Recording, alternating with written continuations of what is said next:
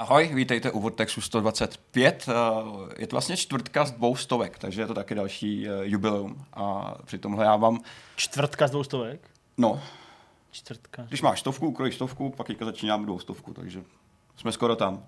Já to asi Jednoduchá matematika, v pohodě. Jo. A, Je to půlka z 250, to se mi počítá. Jo, třeba. A můj svět je líp uko- ukotven v nějaký vybrat. jako skutečnosti. Takže No, máme nějaký souřadnice, což je fajn, ale asi bych měl přivítat nejenom vás, ale i vás, kluci, takže ahoj, ahoj, jak se máte? Ahoj, ahoj. chvílu, chvílu. Uh, dobře se Pěkně, máme. dobrý, tak jo, Už hele. nějakou dobu sedíme, takže my jsme se vlastně přivítali už ráno. A ještě nějakou dobu se je budete, což je o to lepší, protože dneska je čtvrtek, když natáčíme, čeká vás a říkám záměrně vás, vysílání eh, a stream eh, EA, eh, kde budete tady minimálně teda dovolou do rána určitě a já vám budu fandit na dálku ve svých snech, protože budu spát už třeba kolem půlnoci. Nebudeš se koukat? Kámo, tam není něco mě zajímalo, asi, Jak takže já půjdu spinkat a ráno si všechno v klidu přečtu, snídaně. Na Vortexu. Tím je, no vlastně někde jinde. Tam se nepřečteš. Ne, Ne. Myslím, že budu tam se spát budu- ráno u snídaní. No, to je bude to dělat. Honza. No, to je vlastně OK, pravda. tak dobrý, tak Honzo, ahoj, kdyby si třeba koukal zpětně. Nicméně, eh, mimo EA nás ještě čekají uh, tady povídání o hrách. A, Právě. A nejenom o hrách. A kluci, o čem se budeme povídat z vaší strany? Co jsme si připravili za témata? My máme jedno společný. My jsme si řekli, že si schrneme soňáckou konferenci. Nebo respektive to, to dění kolem ní celý. Přesně, a možná i ty konference, které navazovaly na tu prezentaci her pro PlayStation Mhm. 5, to znamená teoreticky se můžeme bavit i o akcích jako je PC Gaming Show, Future Games Show nebo Guerrilla Collective, možná si můžeme trošku schrnout, jaký dojem na nás zatím ta ne E3 dělá, Mhm. který ty akce se nám líbily, který ne, co říkáme vůbec tomu způsobu, jakým se to prezentují, jestli nějaká firma do toho šla lépe než jiná, nebo jestli zvolila vhodnější strategii, vhodnější metodu toho představování, jestli uvidíme, zda se to v něčem vlastně liší tím pojetím, protože jsou svázané všechny ty společnosti tím stejným pravidlem, není to teda s živým publikem v nějakém klasickém sále, ale kdo se jak vypořádal s tou nutností dělat to, tak říkají z dozdi, nebo vysílat prostě v nějakém studiu, protože už jsou tady nějaký rozdíly a asi nebudeme jako nutně hodnotit každý jednotlivý mm-hmm. titul, jestli se nám líbil, nelíbil, ne. ale zpětně jsme si se Zdeňkem uvědomili, že jsme jako mluvili o spoustě her, komentovali ty akce, překládali je, věnovali se tomu v textu na webu i samozřejmě videem na YouTube a potažmo na webu taky,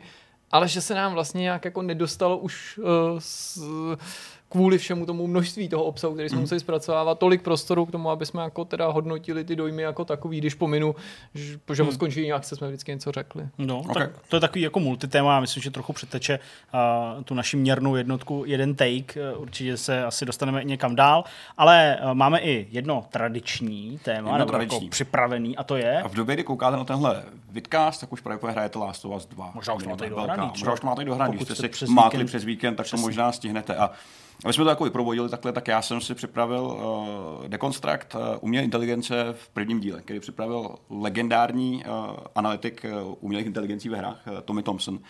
A je to fakt pěkný se podívat na to, jak, jak vlastně vyspělá už tehdy ta jejich technologie byla, s tím záměrem, jak vznikala.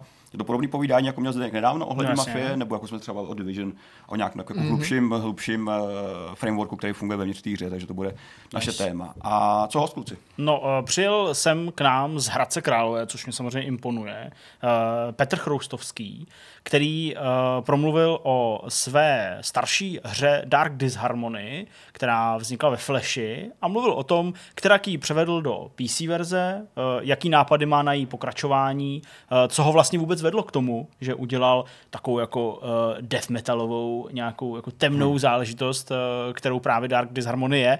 A tak nějak obecně jsme si právě povídali o té době flashovek a uh, toho, co třeba pro něj znamená skutečnost, že flash končí mm-hmm. a že se musí prostě přeorientovat na nějaký jiný technologie, pokud chce dál vyvíjet hry. No to je vlastně jeden z takových způsobů, jak ty tituly zachránit, protože jsme se tady v novinkových souhrnech v těch úplných měsících několikrát bavili o tom, že existují nejrůznější iniciativy, které si kladou za cíl eh, zajistit, že ty počiny, nejen vlastně hry, ale kolikrát ty animace, filmečky nebo nějaký jako interaktivní díla nepropadnou peklu a v tomto případě samotný autor se o to postaral, mm-hmm. že to nenechal jenom v rukou nějaký komunity. No, OK, super. Tak jo. Myslím, že je čas začít. tak Jdeme jdeme, dalším. jdeme začít.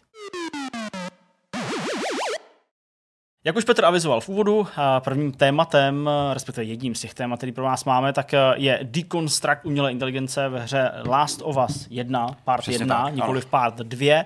Podíváme se tedy na to, jak v té době fungovala umělá inteligence v této hře a možná třeba i vzhledem k tomu, že prostě mám za sebou tu dvojku, tak třeba dojde i k nějakému posouzení ano. porovnání prostě s tou inteligencí z druhého dílu, který to je právě tak vychází. trošku i ten cíl, no, právě no, vzít, jako zavřít jednu generaci her, což vlastně Last of Us vlastně zabíral, že PS3, řekněme, nějakou éru. A, a teďka tady vlastně druhý Last of Us hmm. zavírá taky nějakou kontrolu. Jo, já myslím, jo. že jo. A ten technologický pokrok je tam samozřejmě znát na té audiovizuální úrovni a vlastně i technický to AIčko je pak samozřejmě dalším způsobem jako nějaký takový interní tool, který už nemusí být vždycky úplně snadno posouditelný. Ale tohle povídání může být celkem fajn, protože vy si sami můžete teďka zpětně už eh, v téhle době na to koukáte, eh, třeba posoudit vaše zážitky a zkušenosti mm-hmm. s mhm. tím, co se dělalo a proč. Eh, důležitý říct, tenhle ten dekonstrukt není můj, byl bych rád, kdybych byl takhle schopný to udělat, ale stojí za ním Tommy Thompson. Je to, je to člověk, který vede svoji vlastní organizaci AI and Games, dokonce má i svůj YouTubeový kanál, tam jste ho možná i mohli zaznamenat. Je to, je to vlastně kanál, kde se věnuje rozborům umělé inteligence v různých hrách. A dost takovým detailním způsobem. On už má přes 15 let zkušeností uh, s vyvíjením uh, vlastních technologií mm-hmm. a právě se zkoumáním, takže to člověk, který je docela na svém místě. Uh, je to taky vývář a, a myslím si, že má, má hodně co říct. Ten, ta umělá inteligence vás vznikla dost účelově s jedním cílem, protože přece jak je to story-driven hra, tak její význam AIčka je takový, že to musí dotvářet atmosféru. Že to není jenom o tom, že nepřátelé jsou nějaký folder, který vy konzumujete, Jasně. aby se prostě dostali dál. Na to je ostatně kladený důraz i v té dvojce. Což je právě přesně jako potvrzuje právě tady jak jsme náš člověk, který už teďka víte, uh, Travis McIntosh, byl to vlastně tehdejší a pořád je uh, technický ředitel Naughty Dogu, mm-hmm. uh, který vlastně zmiňuje, že cílem bylo vystihnout umělou inteligenci tak, abyste cítili, že, že ten nepřítel je nějak lidský a že mi se cítí dopad toho, když ho zabijete. Zkrátka, měl byste se cítit špatně, když mu něco uděláte. A není to jenom ten, ten vizuál a, a motion capture, ale i to, jak se chová a to, že i nej, nějaký, nějaký malinký chybičky v, v, navigaci a v třeba v tom, že skáčou lidi do ran, můžou vlastně nabourat ten zážitek, což skutečně mm. je pravda. Je pravda, že Last of Us měl své chyby, tak tohle se to docela dobře dotvářelo mm. a, a zvládalo, zvládalo překládat té hry. Samozřejmě v jádru každého eh, nějakého AIčka je úplně jednoduchá stavová mašina. Eh, tenhle model, který používá Last of Us, tak, eh, tak je to Finish State Machine. Je to vlastně technologie, která byla hodně prokopnutá v roce 98 prvním Half-Lifem. Mm-hmm. Ten způsob, kdy vlastně přechází z jednoho stavu do druhého, kdy nastane stav, přehraje se, pak přechází do dalšího stavu. Je to vlastně úplně standardní. Dneska už vlastně téměř asi nejpoužívanější systém, který můžete používat. Mm-hmm. To, co vidíte, tak je úplně jako ten nejsnažší model, prostě stav do stavu a hotovo. My si samozřejmě ukážeme na příkladu, jak to vypadá pak přímo ve hře a kde se vlastně protínají tři různé typy inteligencí. Máme tady lidský nepřátele, máme tady eh, nakažený a třeba i Eli. Každá, mm. každá z těch entit má vlastně svým způsobem unikátní chování a musí splňovat požadavky, které jsou dost náročné ze strany vývářů a designérů. Což je docela zajímavý vidět, protože tím základně staveným blokem uh, každého nepřítele a zřejmě těch lidských. My jsme teďka hodně o těch lidských, protože ty jsou takový nejkomplexnější. Jsou vlastně nejchytřejší a tím pádem nejkladný největší důraz. Tak eh, to, co vlastně je základem uh, celého systému vevnitř, tak je povaha tzv. skillů a, a chování. Skill definuje nějaký hodně obecný stav, jako například běžím nepříteli, obcházím ho, pronásleduju ho. Je to vlastně jako jenom popis nějakého stavu. Mm-hmm. To, jak to ale děláš, to už je právě ten behavior, to už je ten druhý krok, to už je ten vlastně druhý stav, který, který už definuje, jak se ta daná postava nebo ta daná frakce chová. To znamená, že teď jsou jako základní bloky, který ale, eh, který eh, jsou pak převážený dál do různých trackovacích schopností. To znamená, my víme, jak se postava chová, ale současně musí nějak detekovat nepřátele. Mm-hmm. A už tady bylo vidět, jakým způsobem uh, musel Naughty měnit svoje plány, protože, jak vidíte na tom aktuálním obrázku, tak uh, Uncharted používal velmi jednoduchou, nebo jednoduchý systém vizuální detekce. To vlastně ten klasický uh, klínovitý, klínovitý tvar, kdy na dálku tě vidí každý okamžitě mm-hmm. a když jsi vedle něj, tak jsi vlastně téměř neviditelný. Což byl problém, na který naráželi hodně. Mm-hmm. Je to problém, na který naráželi i lidi třeba v, u, u špionážních her, u Splinter Cellu kde museli hodně velkým způsobem přepracovávat způsob, jakým tě detekují nepřátel. Mm-hmm. My samozřejmě víme, že vizuální detekce není ta jediná, tady ještě ta, ta zvuková, která je významná právě pro ty klikry, nebo pro inf- infected nepřátel, ale se podíváme dál. Ale to, co vidíte vpravo, tak je právě model, který musí použít pro The Last of Us. Jasně, a že se upravil vlastně teda ten jako... Ten celkový rádius a tvar ti vlastně vidí, což je docela zajímavý, že, že v nějakém bezprostředním prostředí uh, před ním uh, jsi snadno detekovatelný mm-hmm. uh, a na tu vzdálenost už to není tak, tak, tak, tak hrozný. To znamená, ty máš vlastně mnohem víc prostoru pro nějakou navigaci kolem a skutečně jako taktizování, z jaké strany půjdeš. Mm-hmm. Je to taková malá změna, nicméně očividně byla nutná, protože těch, eh, když použili právě ten původní Uncharted model, tak to samozřejmě nefungovalo. Mm-hmm. V hratelnosti, která je postavená na extrémně pomalém průchodu, na, na plížení se a na velmi, velmi opatrným eh, procházení kolem. Eh, například Splinter Cell Blacklist, ten z těch posledních, tak ten prostě používá takový jako rakovitý tvar, mm-hmm. který taky musel vycházet z nějakých jako původních modelů, které byly mm-hmm. k vidění právě tady úplně jako nejstandardnější starý, starý doby detekce. Co se týká pak ale samozřejmě těch hunterů jako takových, tak ty jsou mnohem komplexnější. Jak jsme říkali, tak živí nepřátelé mají nějakou sadu skillů, to znamená jejich stavy, do kterých můžou v rámci toho souboje a třeba i průzkumu přecházet. To, co vidíme tady, tak je už seřazení podle priorit, kdy, kdy panika, to znamená ten první je prioritní. Mm-hmm. To znamená cokoliv, co udělám předtím, tak se dá přerušit nějakou panikou. Ta vzniká tím, že přijdou například uh, infekty nepřátelé, mm-hmm. nebo zkrátka, jednoduše že to vypadá tak, že já střílím, střílím, střílím, pak uh, mě něco vyděsí, a všechno přeruším a jsem v tom módu té paniky. Teoreticky by to mohl být nějaký molotov třeba, který tam spadne ano, pod ano, nohy. Ano, přesně tak, ano. Mhm, jasně. Dokonce uh, stav hoření mají uh, ty infektivní nepřátelé jako primární. To znamená, když začnu hořet, všechno přeruším a teďka prostě hořím a nemám čas na nic jiného. Což je docela logický, dává to smysl. Kdybych hořel, tak na tom asi budu velmi, velmi podobně. Uh, nicméně ten design je nastavený velmi, velmi dobře tím způsobem, že, že ty přátelé tě musí i chtít i nějakým způsobem lovit. Mm-hmm. Jo, to znamená, že nad tím vším nebo je, je, je vlastně koncept takového systému, který uh, má čtyři fáze, nebo má čtyři základní mechanismy. První z nich je uh, ta koordinace samotných rolí. Každá z těch postav má nějakou svou vlastní roli. Uh, ty jsou čtyři v případě nepřátel.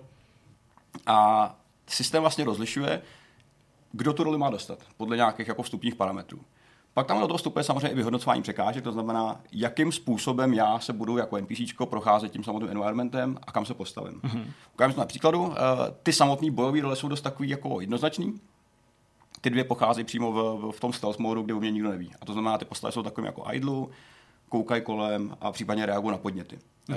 Ten eh, mod vyšetřování, to je takový ten stav, kdy nepřátelé se procházejí a ty je vyruší třeba hozenou cilou. To znamená, že oni najednou dostanou pozornost a musí se na to podívat. Odkud to přiletělo? To Přesně hmm, tak. Co to asi se bylo? na to podívat. Hmm. Ten moment, když tady to přijde, když vlastně ta postava zaznamená v nějakém rádiusu ten signál, že tady něco eh, proběhlo, tak se tam jde podívat. To je ten, eh, právě ten, oni říkají, coordination system, eh, který vlastně tomu AIčku přidělí roli vyšetřovatele. Jasně, tu teďka se vyšetřovatel. Na základě toho impulsu. Přesně tak. Cílem je tady vytvořit takový jako model, který by ti dovoloval omezit to množství, protože kdyby každý takhle eh, vlastně najednou šel do toho módu vyšetřování, tak to vypadá divně. No, jasně. Kdyby prostě deset různých lidí šlo k tomu místa koukali tam, co se To známe, stalo. to se jmenuje Assassin's Creed, ne? Ano, já se třeba, mají to v křoví, tam to očividně používají velmi rádi. no. A roli, tady ten, ten, ten hlavní úkolem tohle engineu je, jestli způsobem prioritizovat, kdo to dostane, mm-hmm. jakým způsobem vlastně vhodný kandidát pro to, aby byl v té roli uh, vyšetřovatele a, a, a mohl vlastně se na podílet. Pak samozřejmě nastává cesta. Já jsem něco viděl, slyším, teďka k tomu musím dojít. To znamená, je tam nějaké jako plánování toho, jak k tomu budu dojít efektivně, jak se protkat tou mapou a tím environmentu, abych vlastně mohl zjistit, co se tam vlastně stalo. Jasně. To se vracíme k té mašině, tady mám impuls, tady se něco stalo, já tam přejdu, přehraju animaci, jakého jsou rozlížení, co to tady je, co to bouchlo. To dělali podle tebe, ne? Přesně. Pak animace skončí a já se vrátím do zpátky do původního stavu, kterým jsem byl předtím. Jasně. Což je nějaký jako rozlížení se, patrolování a podobně. To je ten nej, vlastně asi jeden z nejsnadnějších stavů uh, umělé inteligence v té hře jako takový. To je prostě úplně ten nejzákladnější, který tam máme. Uh, hledání. Nicméně hledání už je stav, kdy o tobě nepřátelé vědí. Mm-hmm. Vědí, že tam někde seš, a hledají tě. A tady vlastně vzniká jako dost takový uh, pěkný klaster událostí, který ty musíš splnit. Uh, je to přesně Daný tady vidíte ten obrázek, kdy vy prostě nějaký NPC a ta oblast kolem. To znamená, ty žluté sestičky jsou vlastně místa, kam může ta postava chodit a navigovat. Jako ale... myslíš to NPCčko? Ano, přesně tak. To je, když bavím o tom jako počítačem ovládaným, eh, ovládaným eh, Jasně. nepříteli. Tak žlutá oblast je, eh, kam může jít, to znamená, kudy by mohl patrolovat, s tím, že černá jsou nějaké už pevné oblasti, kam nemůže. A tady ten model má přesně jako několik kroků. V momentě, kdy se dostanou ty nepřátelé do stavu hledání, tak přijde první. Vytvoří se ta navigační mapa, která vlastně spočítá v engineu v reálném čase, téměř okamžitě vytvoří právě ty, ty, ty, ty žluté meše, které jsou vlastně na tom environmentu, kudy vlastně může chodit. Mm-hmm. To je první krok. Ještě než půjde, tak mu řekne, kudy může vlastně chodit. Pak je ta druhá fáze, což je ta dohledová mapa. To jsou vlastně oblasti, kam ten, uh, kam ten nepřítel koukal, ale kam ještě třeba nekoukal. To znamená, ještě neví, kde seš, kde, kde ještě nebyl mm-hmm. on sám. Pak ten engine samozřejmě tady všechno zpracuje a vytvoří jim v ten daný moment pro ten danou situaci mapu, kudy pak ta postava chodí a, a, vlastně jako proskoumá všechny ty místa, které ještě neviděl a který může vidět. Protože to z tohohle logicky musí jako jedna s druhým jako být propojený a vycházet, že Protože teď vidím NPC, který je uprostřed nějaký jako lokace, můžu si představit, že to černý můžou být nějaký stoly nebo Ano, překážky přesně a to tak. žlutý, to bílý je to, co on vidí, i když stojí na místě a to žlutý je to, kam by se asi pravděpodobně vydal, protože tam právě nevidí z toho svého aktuálního přesně místa. Tak. Teda. Tam, tam nevidí a ten engine to takhle vyhodnotí, jako že hledej ho tady a on postupně obejde všechny žluté místa. Což logicky dává vlastně, když si tu představíš a zapamatuješ si, tak takhle to přesně funguje. Kdyby si Jo, stál na místě po celou dobu, tak tě dřív nebo později někdo najde. Dokud se prostě nebudeš pohybovat, když prostě projdou celý ten prostor, ať už jako jednotlivci nebo jako celý tým, mm-hmm. a najdou tě. Mm-hmm. To znamená, že ten, eh, ta, ta snaha, snaha jako uh, udělat z tebe nějakou zvěř, kterou oni nahánějí, tam skutečně je a, a zafungovala docela dobře. To rozpoznávání pak je daný i, i, i tím, že každý nepřítel vlastně tě samozřejmě musí vidět vizuálně. To je jako jejich primární rozlišovací, rozlišovací způsob. A dělá se to pomocí takzvaného recastování, kdy, kdy vlastně ta postava ze svých očí nebo z nějakého svého středu pouští signály a když je protneš nějakým způsobem, tak seš spatřený a už seš prostě vidět. Eh, Tady pak zmiňoval jako, jako Pikošku, že zkoušeli dva různý modely tohle recastování, kdy mm-hmm. v původní fázi eh, si, nebo aby si byl spatřený, tak musel vidět třeba aspoň tři z pěti částí tvého těla. Takže jsi třeba nějakým způsobem stál půlkou těla schovaný za, za, za sloupem, no. tak tě neviděli, protože si netrefil třeba nohu, ruku a část poloviny těla. To je, myslím, hodně podobný právě tomu, co jsem tady říkal o té mafii pár vidcastů dozadu, že mm-hmm. vlastně tam byly nějaký, nějakých pět bodů Ano, na ano. tom těle, který prostě jako mohly být zahlídnutý a když prostě nebyla přesně splněna nějaká podmínka určitého počtu, tak vlastně ta postava jako nebyla vidět. Ano, ano, ano. A to jsou takový ty ústupky podle mě, ale zase jako nesnad, eh, protože by to nebyli schopni naprogramovat, ale právě ústupky k tomu, aby zase uvěřitelná ta NPC postava, nebo prostě to NPCčko, eh, aby byl právě i z toho ohledu, že jako ty musí mít nějakou šanci, že jo? No, prostě nemůže tak. být stoprocentně se prostě jako chovající Ano, ano. stroj, Co který tě vidí vždycky skrz všechno a Jo, tak jo, dále. jo, jo. jo, Tady se to zbavili, protože to prostě nefungovalo ideálně kvůli playtestům, když to hráli, tak to prý nebylo dobrý. Takže přešlo do toho stavu, kdy tě vlastně vidím, když, nebo když přecházíš ze stealth modu do, do toho jako alerty, kdy tě už jako poznají, zahlídnou, když tě vidějí tvoje tělo mm-hmm. a když o tobě vědí, když se schováváš, tak musí vidět hlavu, aby tě brali jako, že teďka tě vidím, teďka tady seš. Když schováš hlavu, tak jsi vyřízený. Ale To, co jsi říkal právě, že to je jako designový rozhodnutí, aby si měl šanci na to reagovat, tak je daný tím, že uh, ty postavy jsou docela chytrý. Uh, my si ukážeme za chviličku, jakým způsobem se pohybují po tom environmentu, když tě najdou. Ale důvod, proč třeba vydávají zvuky, proč třeba se mluví ty postavy, ty nepřátelé. A když na sebe křičí, kam jdeš, z jaké strany, flanking a takové věci, tak je to i pro tebe, aby ty si věděl, že se něco děje. No jasně. Kdyby nemluvili, kdyby jenom pobíhali a pak tě mlátili někde, tak budeš vlastně překvapený a nevíš, co se děje. Takže i ty zvukové signály, které postavy vydávají, jsou svým způsobem jako takový, hele, já jsem tady, tak dávej si pozor, kudy půjdeš. Jasně, jako snížení obtížnosti, ale zvýšení té autenticity. Ano, přesně prostě. tak. Za, je to jako něco za něco v podstatě a jde o to, co vlastně chceš, eh, čeho chceš docílit. I proto možná byla Last of Us trošku jako těžší akční adventura než jiný hry ve své době. No, I to, to já myslím, že jako- docela sedne na tu dvojku taky celkem. Jo, jo. Já si myslím, že v tomhle ohledu se docela drželi toho systému, ne? Já jsem to ještě jako Hele, jako jo, určitě, já si nejvíc vybavuju prostě třeba jako zase, jo, to bude bez spoilerů, prostě úplně jako jedna z těch eh, bojových scén, mm-hmm. která se odehrává na střeše, teď už jako nespomenu, kde úplně přesně, nevím, jestli to, ale vím, že na té střeše byly nějaký, ty teď já nevím, jestli to prostě byly eh, klimatizace, nebo jestli to byly Jo, prostě jak to nějaký podplazdíš, ten- a myslíš? da, Mhm. Jo. dalo se pod tím podplazit. Těch tam bylo třeba 5, 6 a na té střeše těch nepřátel bylo, já nevím, 3, 4, jo, Mhm. nebo 5 možná. A ty přesně jsi mohl s nima hrát tuhle tu hru na kočku a myš, Aha. že jako někde se s ním třeba ukázal a teď oni asi vzali do úvahu, to je možná třeba něco, co přišlo s tou dvojkou jako novinka, že jako postupují systematicky, že prostě jako někteří šli tím směrem k tomu poslednímu bodu, který ty si jim jako oznámil tou svojí pozicí. Ano, ano, ano. Někteří byli třeba trochu jako pozdálí, komunikovali spolu, ale ty si měl prostě šanci se jako někde ukázat, vlastně tam nalákat, podplazit se někde, padnout tím třeba dozad, mm-hmm. nebo prostě zabít toho, který ho oni opustili na té druhé straně, mm-hmm. jo, pak se k ním zase vrátit, oni ho našli, na to detekce a tak dále. Jo, mohl jo, jako jo. Mluvit. Ale ten systém prostě je podobný. Umělá inteligence je asi něco, co se spíš vylepšuje, než aby to jako radikálně procházelo nějakýma no. jako revolucemi. Tam jo. asi velký skoky, jak říkáš. No, že když si člověk vezme tady to dohromady, tak teďka se bavíme o jednom NPCčku. Když je třeba na scéně pět, No, tak jasně. vlastně v real time ten engine musí spočítat hrozně moc věcí. No. Vytvořit ty mapy. Tady se takový výkon vlastně nových konzolí a nového hardwareu vlastně může docela dobře hodit. Eh, Že to není jenom o tom, že to jako nezvládneme vytvořit teďka.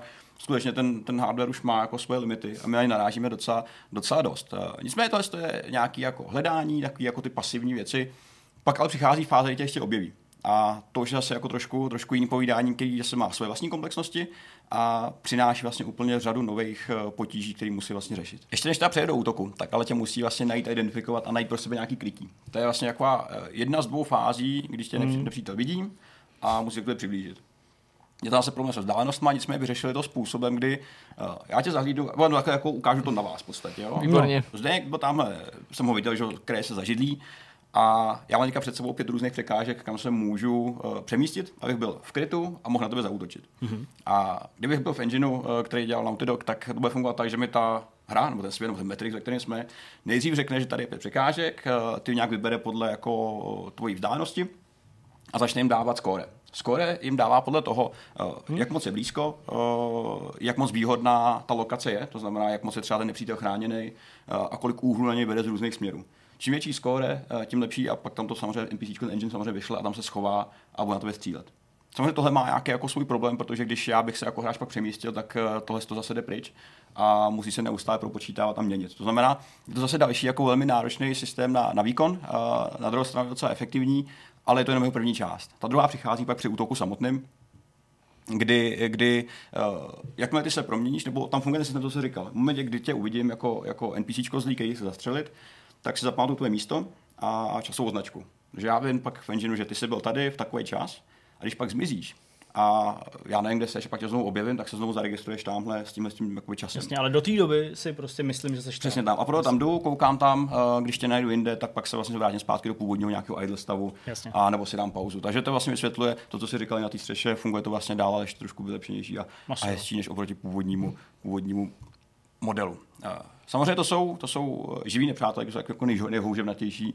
Pak tam jsou ještě ty infikovaní, ty, ty, ty polozombíci, který uh, zvlášť v případě Last of Us vlastně přišlo o většinu zraku. Většina těch nepřátel nevidí, některý z nich jenom trošku. To znamená, že, že se řídí, že se řídí zvukem. A Oni v tom původním dílu byly jenom čtyři typy nepřátel, to už jsem jo, zapomněl. Byly jenom čtyři. Hmm. Hmm. Samozřejmě, jak se tím člověk hra vystačí. Proto si myslím, že když dneska nám někdo položil otázku v tom streamu ve čtvrtek, teda mm-hmm. kolik je tam těch nepřátel, a já jsem jako řekl, tak si myslím tak šest, sedm, šest, tak asi to není úplně daleko od pravdy, Já si no. myslím, že přidal takový ty, ty, ty, ty potrávený, že jo. No jasně, to jsou ty ty, uh, š, ne, šmagler. Já jsem teďka zapomněl. ne, blouter a š, Shambler. Shambler. Shambler ano. A ještě tam nějaký takový ten, no Stalker tam je, ale... No šest si mohl mít pravdu klidně. Ten ale já myslím, že tam ještě, ještě jeden tam jako je, ale nejsem si tím teď úplně jistý. No to je jedno. Ten, ten samotný, nebo samotný vnímání nepřátel z jejich pohledu, z pohledu NPCček, je jenom exponovaný zvukem v podstatě. To znamená, že tam, kde uh, mají maj ty infikovaný bastardi že jo, menší rádius toho vidění, tak má třeba násobně větší vnímání zvuku. Proto jsou tak náchylní na každý dupání, rychlou chůzi a cokoliv. A Určitým jako, jako specialitkou je i to, že třeba jak, jak Joel dýchal v prvním díle, mm-hmm. tak i to mohlo být slyšet. Mm-hmm. A to mhm. bylo na schvál, bylo to na schvál jako udělání proto, aby když ty budeš vedle jednoho z těch infikovaných moc blízko a nebudeš mu nic dělat, tak máš šanci tě vidět. A to byl vlastně ten důvod, protože se ukázalo během playtestu, že, že lidi vlastně mohli skákat na ně ze všech stran a bodat těma pudličkama všem možným, mohli prostě si dělat, co chtějí. Mm. To znamená, že i Joel skutečně vydává, když to vydává zvuk decháním a když je to vidět v tom jejich nějakým jako grafickým znázornění, tak je vidět jako malinký raycasty toho, jak jde, jak jde ten zvuk směrem k něm. Taková malinká věc, ale, mm. ale docela, docela fajn. Uh, Zvuk samozřejmě, eh, každý z těch typů nepřátel má svůj vlastní setup, to znamená, že někdo slyší dál, někdo slyší líp, někdo tě slyší například, když běžíš líp, někdo tě neslyší skoro vůbec. Uh, jeden z těch stavů, jak se mohli všimnout, tak je třeba i sleeping. Uh, to znamená, že ten nepřítel se prostě válí někde na zemi nebo stojí. A vlastně, stojí a tak jako a tak jsou jako, prostě postávají, jasně no. Ale ty zvuky jsou vlastně specifický v tom, že, že skutečně jsou exponovaní, jsou mnohem silnější a v ten moment se ta hra skutečně mění na styl. To se jako vybavuje, takže jsi vlastně jo, jo. nucený se o to víc plížit. Nicméně proto, aby, aby to, i oni se musí nějak pohybovat. A i oni musí prostě nacházet cestičky po tom environmentu po tom prostředí tak, aby ale nepůsobili jako ty živí nepřátelé. Hmm. Což je jako zajímavá jako filozofie, logická, ale jak to udělat jinak, aby to působilo prostě jako přirozeně. Tak je to hra, tak ona může jako podvádět teoreticky, ano. to Ačko se může zaměřovat jenom na jako člověka, nebo v tomto případě toho hráče, ale vlastně bylo by fajn, kdyby to měli výváři nějakým způsobem vyřešený a teď já nevím, jestli to mají vyřešený nebo nemají v tom smyslu, že by se mohli zmást ty nepřátelé vzájemně právě protože se třeba nemusí vždycky přesně vidět. To se dělo v jednom z původních modelů, kdy uh, to, co chtěli vlastně dělat, nebo jaký byl ten systém hledání cesty pro, pro ty slepí, tak fungoval ten, ten taková echolokace, jako, maj, jako měli netopíři, jak netopíř. Ano, přesně tak. Jo, si to mají, jasně. a původní jako nápad byl i ze strany designu, že oni vydají zvuk a on samozřejmě se nějak jako promítá tím, tím prostředím, no. jak se odráží, tak oni nachází cestu. No. Což ale v podstatě znamenalo, že vidí. To byl ten problém, který se oni vlastně snažili vyřešit a vytvořili ho tím s tím. Jo, že vlastně byli až moc přesný, až moc dobrý, že si sami tu cestu určovali. Místo toho, aby reagovali na tebe a na tvoje okolí. Mm-hmm. Tak to ale řešili jiným způsobem, eh, použít takzvaný canvassing. A je to vlastně jenom taková malá věc, kdy pamatujete si, jak se prostě potácí po tom prostředí, tak nějak jako volně a když něco zaslechne, tak tomu jde a pak se ale hrozně rychle otáčí. Že má jako tendence jako tíkat i v tom To jo, v té no, změní otočí. mm, pohled o 180 stupňů, Přesně nebo tak. prostě kontroluje si, jestli najednou teda se jako v úzovkách vlastně ty neplížíš za ním. ano. No. A to bylo na schvál udělání, to je přesně jako cíl toho canvassingu, který mu také říkají, aby, aby tam byla ta nejistota, ten chaos, takový jako strach. Což je vlastně docela jako dobrý záměr, uh, i celkem jednoduchý způsob, jak to vlastně udělat, pokryt to hledané prostředí. Samozřejmě ta navigace po tom hledání, když, když už jako o tobě nějak vědí, tak funguje velmi podobně jako v případě živých nepřátel, ale taková mnohem méně předvídatelná. Je prostě mnohem méně jako čitelná, než, než by mohla být. Nicméně pokud máme ještě třeba Eli. Uh, Eli je velmi specifický uh, kamarád, uh, který ti má pomáhat. Uh, mm-hmm. Současně a tím, že je to hra postavená na příběhu a na budování vztahu, tak se musí chovat logicky. To byl taky jako jeden z dalších požadavků, který, který vlastně vzniknul.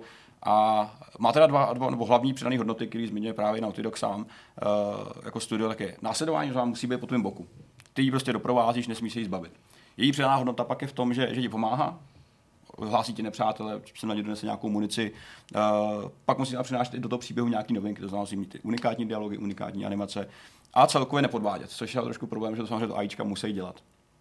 Zajímavou No jasně, ona tě třeba nemůže prozradit ve tvůj prospěch. Ano, Ačkoliv by jinak kolikrát tě zjevně prozradila. Přesně ne tak. protože ho je to holčička nebo malá holka, ale protože se pohybuje způsobem, který by jí jako snadno vystavil té nechtěný Ano. pozornosti nepřátel. Což je přesně věc, kterou vy si mohl říct, jako to je logický, jak ji přece zabijou, ale ty to nemáš jako hráč pod kontrolou. To, hmm. to, bylo, jako to se původně také dělo. Uh, vlastně zmiňovaný je, že během prvních verzí nebo ne během prvních verzí, ještě pět měsíců před launchem takhle bylo. Uh, To je dobře, že to dali pryč, protože jakýkoliv typ ochranitelských misí, ale asi ne- nebo jakákoliv hra, prostě nebo konvoje, otrava. doprovody, i Absolutní prostě otrava. ze simulátorů. Ten nejhorší typ mise a tohle by vlastně znamenalo, že jakákoliv mise a celá hra Celou je dobu tenhle ten typ mise, nebo jako by to byl tvůj úkol. Že ona se drží blízko tebe, ale stejně může občas někdo vykukovat, stejně tě prostě může někdo zahlídnout. Stejně když jako kooperace s Dinou na začátku, prostě co mohli hráči sledovat, tam se taky pohybovala dost jako zběsile. No jasně, takže kdyby si jako spolíhal na ten systém, že ji někdo jako může odhalit, tak seš vlastně mrtvý a nezahraj si vůbec, protože No, se jenom staráš. To je to docela dobrý řešení, celkem jako jednoduchý, kdy když ty seš, že máš prostoru a nikdo po tobě nejde, tak ona se drží vedle tebe. Chodí neustále s tebou, je trošku jako v nějaký vzdálenosti a drží si odstup. Nicméně jsi ve stavu, kdy se plížíš, ale nepřátel o tobě vědějí, tak ten Joey vlastně takhle jako přikryje tou ruku a chrání tělem. Mm-hmm. Což je docela zajímavé, že je jako blízko. Jako je to fakt jako efektivní řešení a je to hezký v tom, že vlastně vysvětluje logicky, že se o ní staráš. No, je to, to nějaký vztah, Ale vlastně to je jenom proto, aby nikdo a nepobíhal. je to, jako má to, je to přesně jako, Hm. jako designový rozhodnutí, který ale funguje na obě strany docela dobře. A podobných malých jako věcí je tam strašně moc. A Je to vlastně plný podobných jako který, jako detailů, který vlastně tě nenapadly. Přijde ti vlastně strašně logický, když to hraješ. A ten výsledný dojem je vlastně docela dobrý. To také zpětně ta umělá inteligence vlastně dotváří řadu, řadu takových jako pěkných scén a atmosféry, která by normálně byla vlastně narušená takovýma typickýma uh, prvkama umělé inteligence, které jsou často otravný až, až na pěst. Eh, Nicméně, pokud byste chtěli to povídání ještě jako trošku širší a s vizuálním nějakým lepším jako dojmem, tak, tak to mi to má na YouTube, je to zdarma, eh, má to asi 40 minut, což je a je to celkem fajn jako pokec o tom, co vlastně dělají, jak to řeší, i s řadou vysvětlení, které jsou možná mnohdy jako příliš technický, ale, ale minimálně vám dotvoří obraz toho, jak hra funguje uvnitř. Hmm. A možná i pochopíte také zpětně, proč se vlastně hrála tak dobře, nebo proč se hrála tak, jak se hrála. Hmm, Že, že ten vliv na to má nejenom grafika, zážitek a příběh, ale takové maličkosti na pozadí. Je na tom určitě vidět, na čem stavili výváři a co se možná snažili Stopro. zlepšit, protože mně přijde, že jestli to něco, já bych si to nevybavil takhle detailně, mm-hmm. kdyby jsi nám to nepopsal, ten první díl, ale jestli třeba něco mi přijde, že je dál, tak je to ta interakce mezi nepřátelema, že oni spolu jako lépe komunikují, Mhm, mm-hmm. nebo máš pocit, ačkoliv je to samozřejmě klam do určitý míry, že spolu doslova komunikují, si hlásí ty pozice, ale nejen ve chvíli, kdy jako jsou teda v té pohotovosti, takzvaný, jak si o ní mluvil ty, ale že oni o sobě mají vzájemný povědomí, povědomí i ve chvíli, kdy jenom to jako buď tak jako neurčitě pročesávají, nebo mají podezření, že v tom v té oblasti někdo je Mhm. mm-hmm. a vidíš, že to nejsou jenom jako němí panáci, kteří chodí prostě tím prostředím tam a zpátky, ale že si tu a tam něco jako řeknou nebo na sebe zavolají. A pak samozřejmě, když se tam něco spustí, tak je to o to větší, nebo dejme tomu, když tě větší nichá ten pes, že jo, který je sám o sobě úplně jiný, protože používá pravda, nebo prostě, čte tu no. tvoji pachovou stopu, to je prostě něco, před čím jako neutečeš, nebo musíš být neustále v pohybu, je to úplně jiný typ nepřítele.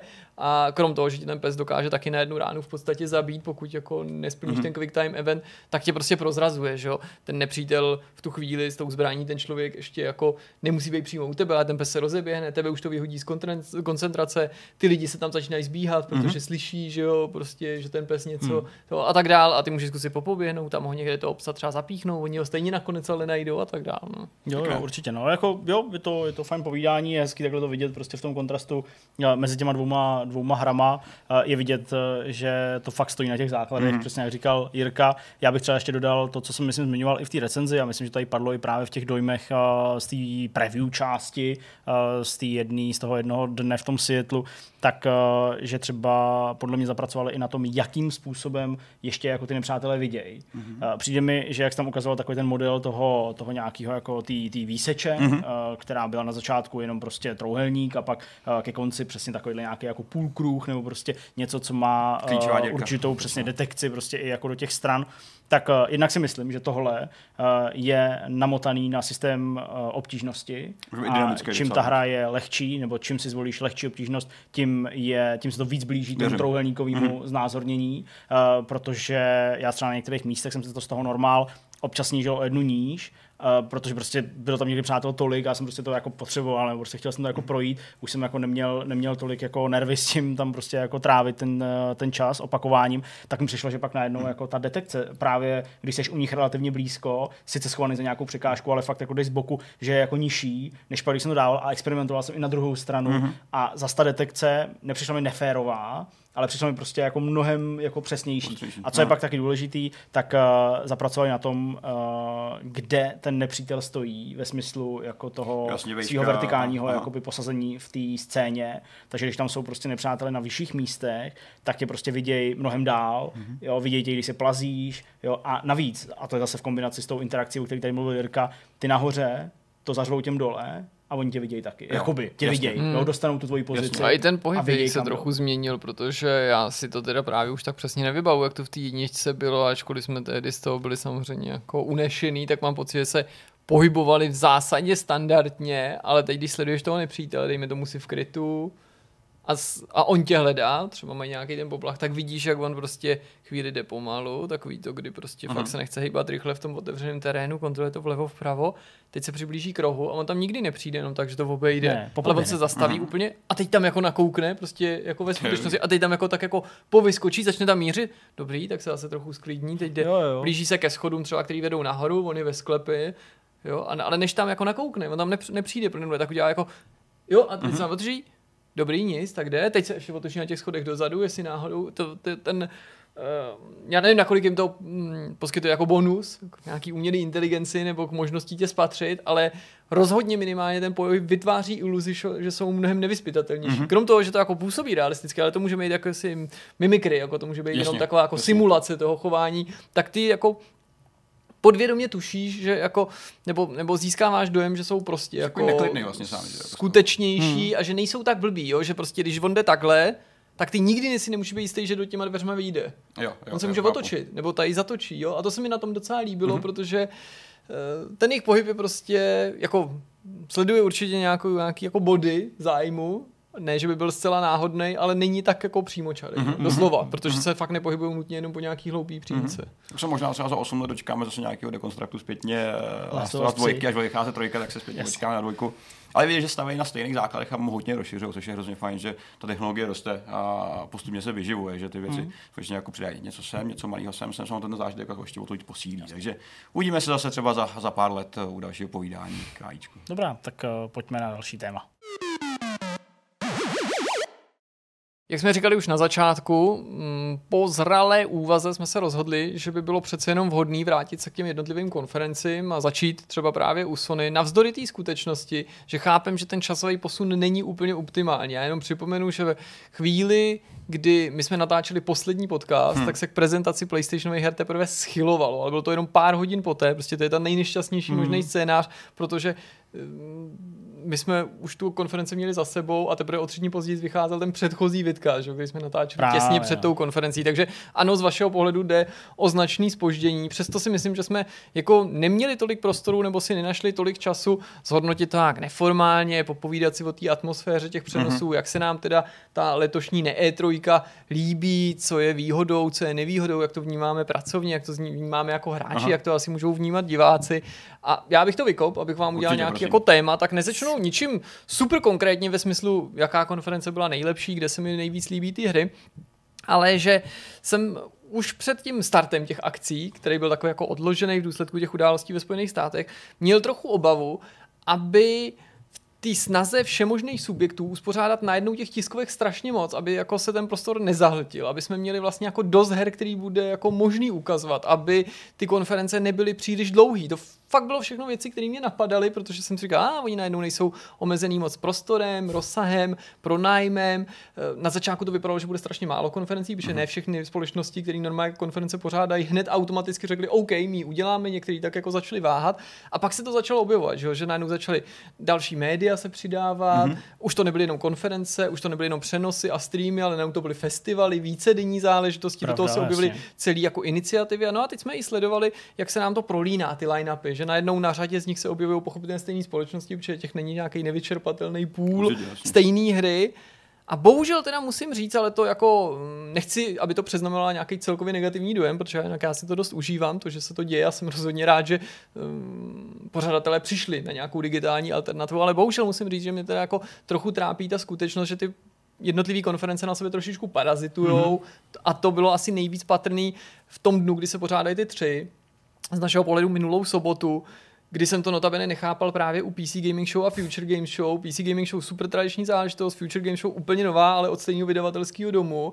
Jak bylo možné, že tam ty organizátoři dopustili to, že tyhle dvě konference, které vznikly jako ve stejném domě, ačkoliv v režii dvou sesterských redakcí, jako si vykrádali to, co navíc, a to bylo teda hodně, hodně nadužívaný ten termín jako světová premiéra, exkluzivní odhalení. Exkluzivní videa a všechno. No. Hele, jako můj názor je samozřejmě hodně, nebo můj pohled hodně podobný jako, jako Jirkův, to je jasný, protože jsme to komentovali spolu a uh, myslím, že i jako tyhle věci docela jako podobně vnímáme. Uh, mě nejvíc z toho všeho, byť jsem nekomentoval tu Guerilla kolektiv, to Jirka překládal, komentoval sám, protože já jsem stříhal to video eh, k té mafii, tak mě jako maximálně zklamala ta PC Gaming Show. A ne proto, že jako jsem nebyl na předchozích PC Gaming Show a ne proto, že bych nevěděl, jak ty akce probíhají nebo jaký má formát. Jo? Ale spíš mě zklamalo to, že prostě s tím formátem pro tuhle digitální verzi nic neudělali a nechali to prostě úplně stejný, jako to je v tom divadle, nebo kde se to mhm. odehrávalo. Jenom to bylo ještě delší. A ještě k tomu to bylo delší, o dvě, prostě teda o asi 40 minut delší, než to normálně bylo, vždycky bylo tak, tak do dvou hodin, to bylo dvě hodiny 20. A prostě já jsem jako fakt žasnul nad tím, že se rozhodli to zpracovat prostě tím formátem jako, jako scénka, jo, a předáváme si slovo s Franky a prostě zase scénka, nic, neří, nic neříkající rozhovor s vývojářem, kterýho se jako ptá moderátor na ty nejhlupější otázky, ty, který by neměl pokládat ani prostě jako elef, prostě nějaký člen redakce, který tam byl vyslaný za, za trest, tak se prostě nesmí ptát, nebo neměl by se ptát, prostě jako, uh, tak nám, nám, nám představte tu vaši hru, jo, když jsme prostě předtím viděli hmm. video a teď prostě ten člověk ti řekne jenom to, co bylo v tom videu, jo, nebo prostě kdy vaše hra vyjde a to byla informace, která byla na konci toho videa, jo, prostě bude to mít grafiku hezkou, jo, bude. A jo, prostě to hmm. jsou, to jsou jako fakt úplně hrozný prostoje, který, když to takhle jako člověk sleduje, tak si ještě jako víc uvědomí, jak to nepříjemně natahujou a vlastně byť se ta režie nezměnila, tak eh, to sledování přímo na místě, jako v LA a sledovat prostě, tak je takový jako přirozenější, jo, je, prostě určitě. seš jako v tom, v tom prostoru, jo, nejseš jako prostě přikovaný jenom k té samotné akci, můžeš se prostě kouknout tady na nějaký, já nevím, co se, co se děje před tebou ve frontě, můžeš se podívat, co se děje někde jinde, jo, a seš, seš, seš takový jako víc klidu. A tohle, prostě kdy to do tebe hustěj, hmm. dvě a půl hodiny uh, skrz scénky, které navíc jako dle mého fakt byly jako trapný a nemístný, jo, to bylo fakt jako obrovský zklamání a vlastně to ve mně i přebylo do velké míry ten zážitek těch jednotlivých her, uh, o který šlo. A který to hodně rozředilo. No, který měl, měl mít prostě ten, ten, ten, ten, prostor a teď se to prostě smrsklo jenom na tom, jako podíváme se na trailer, ten trailer prostě skončil, jo, když máte štěstí, tak tady máte svého výváře, jak jsou tam šest generických, pět generických otázek a pak prostě přes hmm, robota hmm. A, a, tak dále se dostaneme k něčemu jinému a to je prostě hotovo. Jo, takže já nejsem s takovýmhle no. formátem vůbec spokojený. Hmm. Někdo na internetu jako říkal, že ten letošní ročník bude jako výjimečně vhodný pro ty malý nezávislý studia nebo dokonce výváře jednotlivce, který by za normálních okolností se nedostali ani na ty menší no. show, jako pořádají Limited Run, jo, nebo prostě mm, kdo tam ještě je, že jo, samozřejmě na PC Gamingu něco by taky bylo, to je jedno, nemá smysl konkrétně jmenovat. Já se obávám, že ačkoliv ano, co se jako počtu týče, jsme viděli ještě víc her, zejména těch nezávislých, než během těch normálních prezentací, že navzdory tomu, že se ta hra, ten daný titul může prezentovat, tak mu to příliš nepomůže, protože to množství je tak zahlcující, Jasně. že to může, nebo nejen, že se to divákovi nemusí stačit zafixovat do paměti, ale může to jaksi vyvolat opačný dojem z toho, nebo takovou jako nechtěnou negativní reklamu v tom smyslu, že ty si ten titul a ten zážitek dáš dohromady a spojíš si ho jako, jo, to bylo takový to, jak jsem koukal na tu hroznou nekonečnou No, nudu. Ale ano, třeba to přesně- každý takhle nebude jako Jasně. nutně vnímat. Jenom bych se toho trochu bál, jestli prostě ta společnost toho ostromlického množství dalších her ti spíš neublíží. A z toho důvodu, co říkal Zdeněk, a to by mě právě zajímalo, jak to, jak to vnímal jako Petr, aspoň z toho, co viděl, si myslím, že Sony ale i třeba pořadatelé Guerrilla Collective k tomu přistoupili chytřejc, protože jako omezili tu čalamádu. Vlastně dali hráčům přesně to, pro co si hráči přišli za hry, hry, hry, prostě trailery,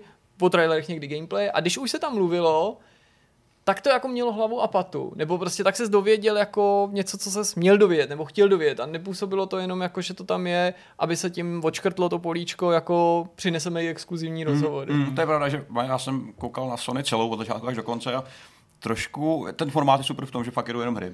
Že sam nějaký jako povídání mezi tím je celkem fajn.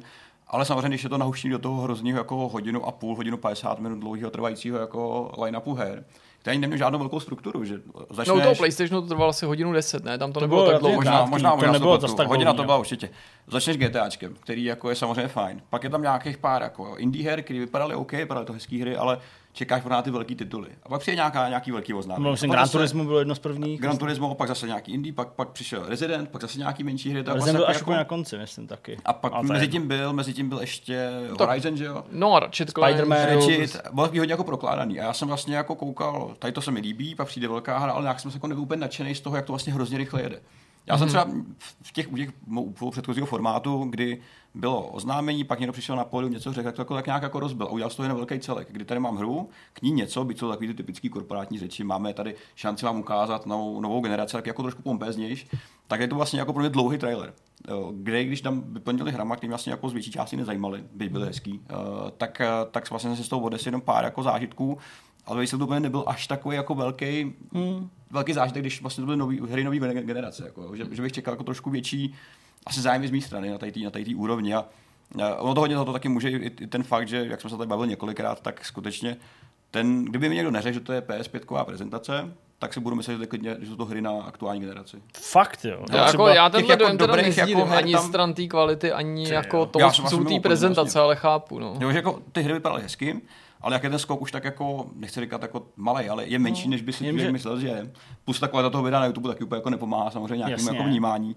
Tak, eh, tak to bylo jenom hezký, jenom pěkný, nebylo to úplně jako nějaký explozivní pro mě. Aha, no já teda musím říct, že uh, samozřejmě spoustu těch her a zejména těch indie her, tak uh, určitě nevyvolají ten pocit jako ty, tak tohle by be- bez Next Genu mm-hmm. nemohlo fungovat. Jenomže uh, Next Gen, ne Next Gen, generace, ne generace, prostě jako nezávislý studia, malý studia, který prostě nemají prostředků tolik, jako všechny ostatní velký, nemusím jmenovat, tak uh, jako budou dělat vlastně pořád stejné hry. Mm-hmm. Jo? A budou jako těžit z těch nějakých benefitů, který nová generace přináší, ať už je to rychlé načítání, ať už je to prostě větší kapacita, uh, teda větší, větší výpočetní výkon a tak dále, to jako určitě jo, ale prostě skokově ty hry prostě nebudou jiný Jasně. uh, ve smyslu toho, co jako představují. Možná budou mít lepší grafiku, která se bude spíš hejbat a tam to prostě někde skončí, mm-hmm. ale pořád to bude stejný. Nicméně jako ty uh, hry od těch velkých studií a v případě PlayStationu určitě exkluzivní tituly, tak uh, já jsem tam jako ten pokrok právě možná jako nutně třeba neviděl kvůli kompresi videa v grafice, mm. ale to, to jako technologické zpracování mm. a myslím, že ten Ratchet, ačkoliv eh, pro spoustu lidí je to nějaká divná kreslená blbost,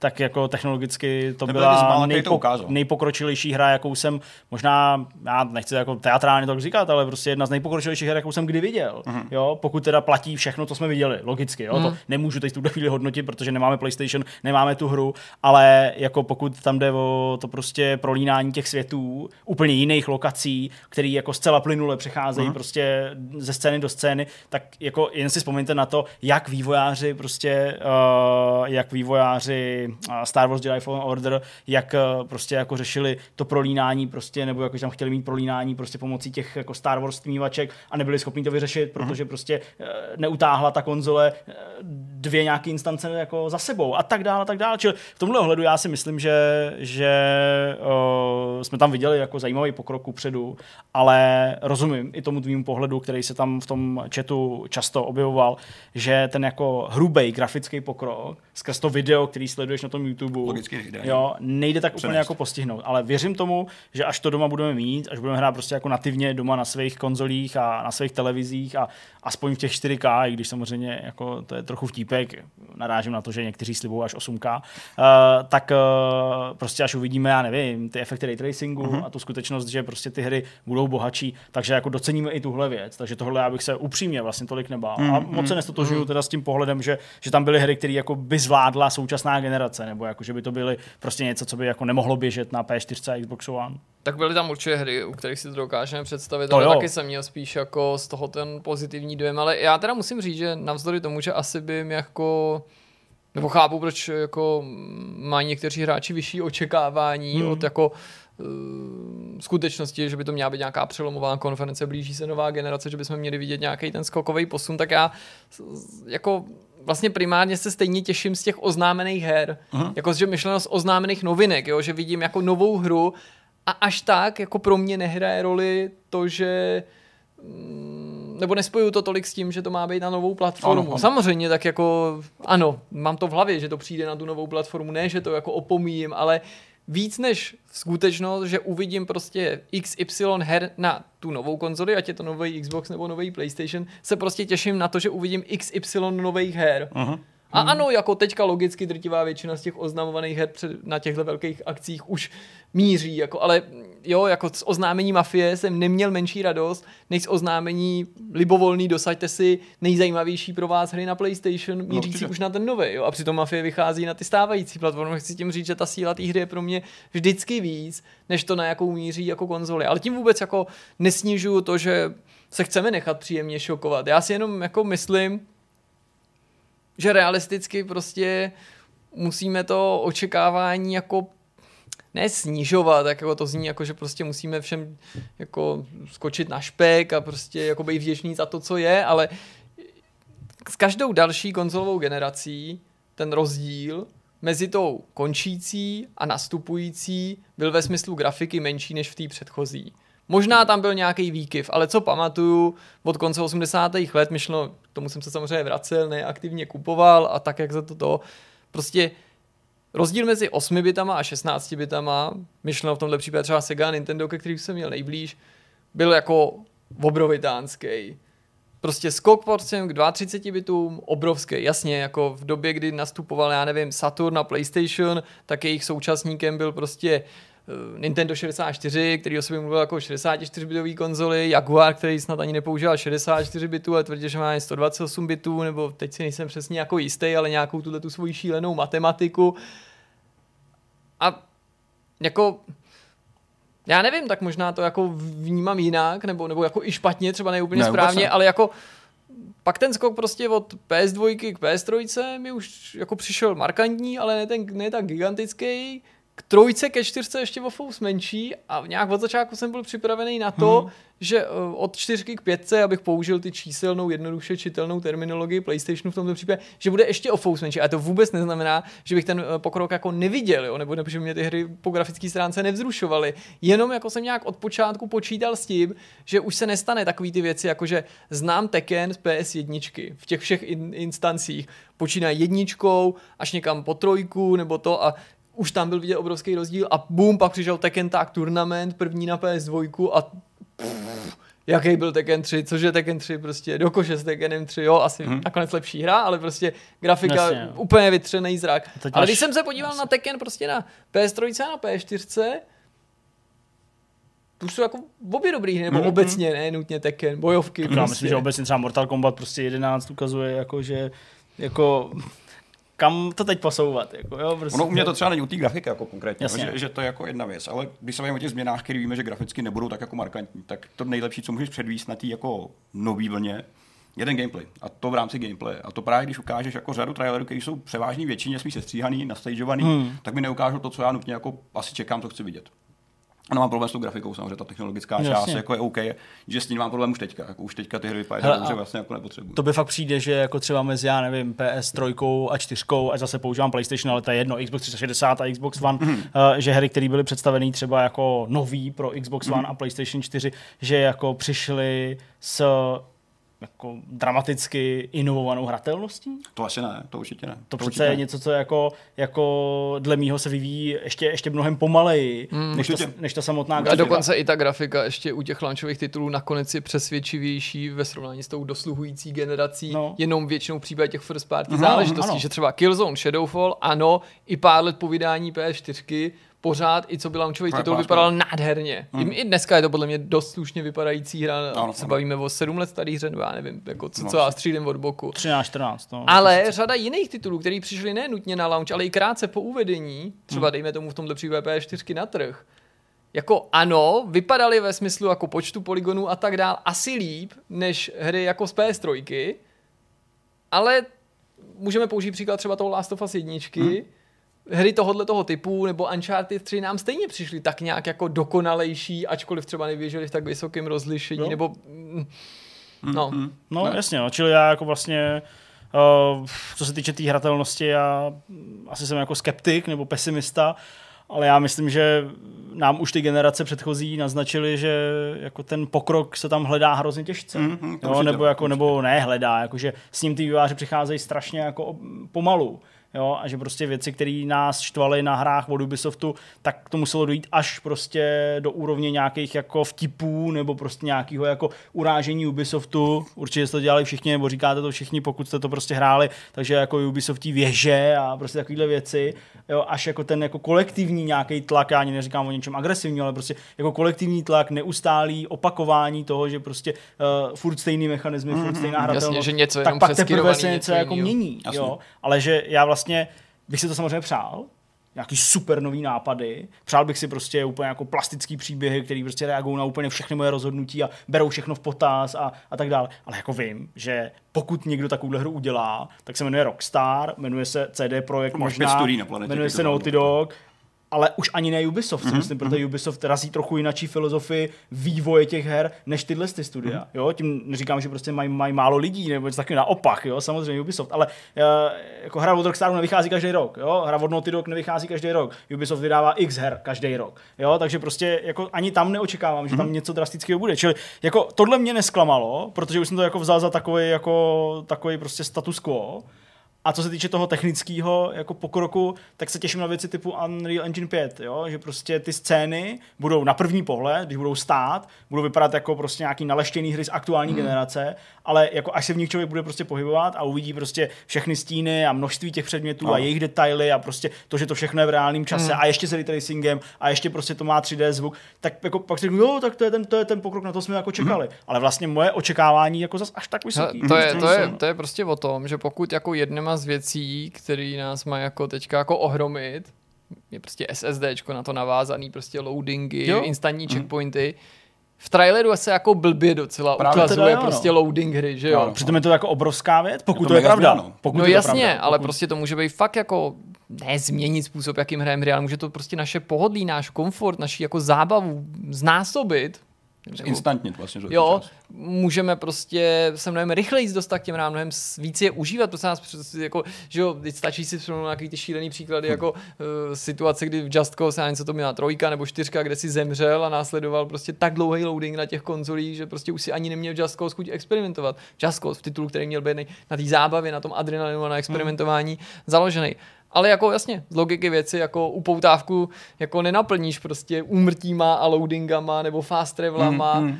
a možná to nakonec ani nebude tak boží, jo? Možná se tady bavíme o něčem, co třeba hráče tak neuhrane, nebo toho nebudou všichni schopní jako využít, ale to je prostě takový ten rozkol mezi tím, že my všichni, ne nějaký hráči, my všichni voláme potom, aby ty hry, tak jak tady říkal Zdeněk, i ty prostě nabídly nový zážitky, měly propracovanější umělou inteligenci, byly chytřejší, prostě, aby mm, svět šel jako ještě realističnější, ničit a celý to bylo jako interaktivnější, ale přesto nakonec se ty hry hodnotí na základě prostě Vlastně. klipovitě postříhaného traileru, ve kterém nic z toho vlastně nemůže odniknout a pak se divme, že ty výváři teda stejně to úsilí soustředí jako mm-hmm. místo vývoje špičkových AI a destrukce prostředí, tak do skriptovaných destrukcí a, a, a co nejvyšších káček a nejvyšších FPSek do té míry, co jim to ten hardware aktuální Vlastně. vždycky umožní, protože to je to, co se pak v těch titulcích objevuje. Tam se prostě neobjeví, jakože tohle můžeš zničit, nebo jako takhle rychle se tam přesuneš. Ne, prostě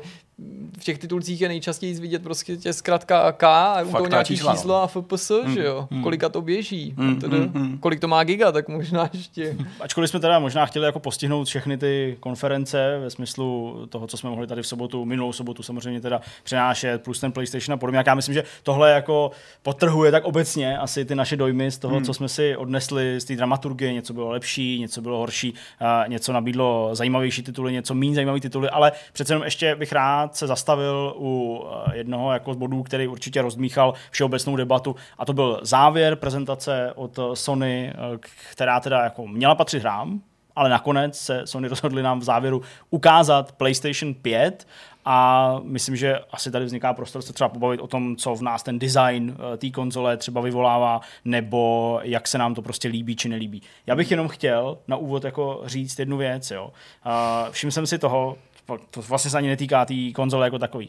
Všiml jsem si toho, že, že předtím, než eh, PlayStation, respektive Sony, představila tu konzoli, tak uh, samozřejmě jela napříč všema diskuzema na všech kanálech, prostě taková ta jako linka, že prostě Sony něco zaspalo a Sony prostě jako hmm. nic nestíhají, Sony nemají nic, konzole neexistuje, bohu jest to kdy vydají. A všechny tyhle ty jako Do, dokud neukážeš mě- krabici, tak ji nemáš. Přesně. Pro mě takový jako vtípky, který jsou jako na úrovni takový jako dětin, dětinskosti a pak když to jako každý opakuje a navíc třeba to opakují prostě lidi jako jejich jména nebo přezdívky si pamatuju a už mi to fakt přijde jako trapný hmm. skoro až, tak mi to vlastně jako až, až jako skoro jako štvalo, vadilo mi to.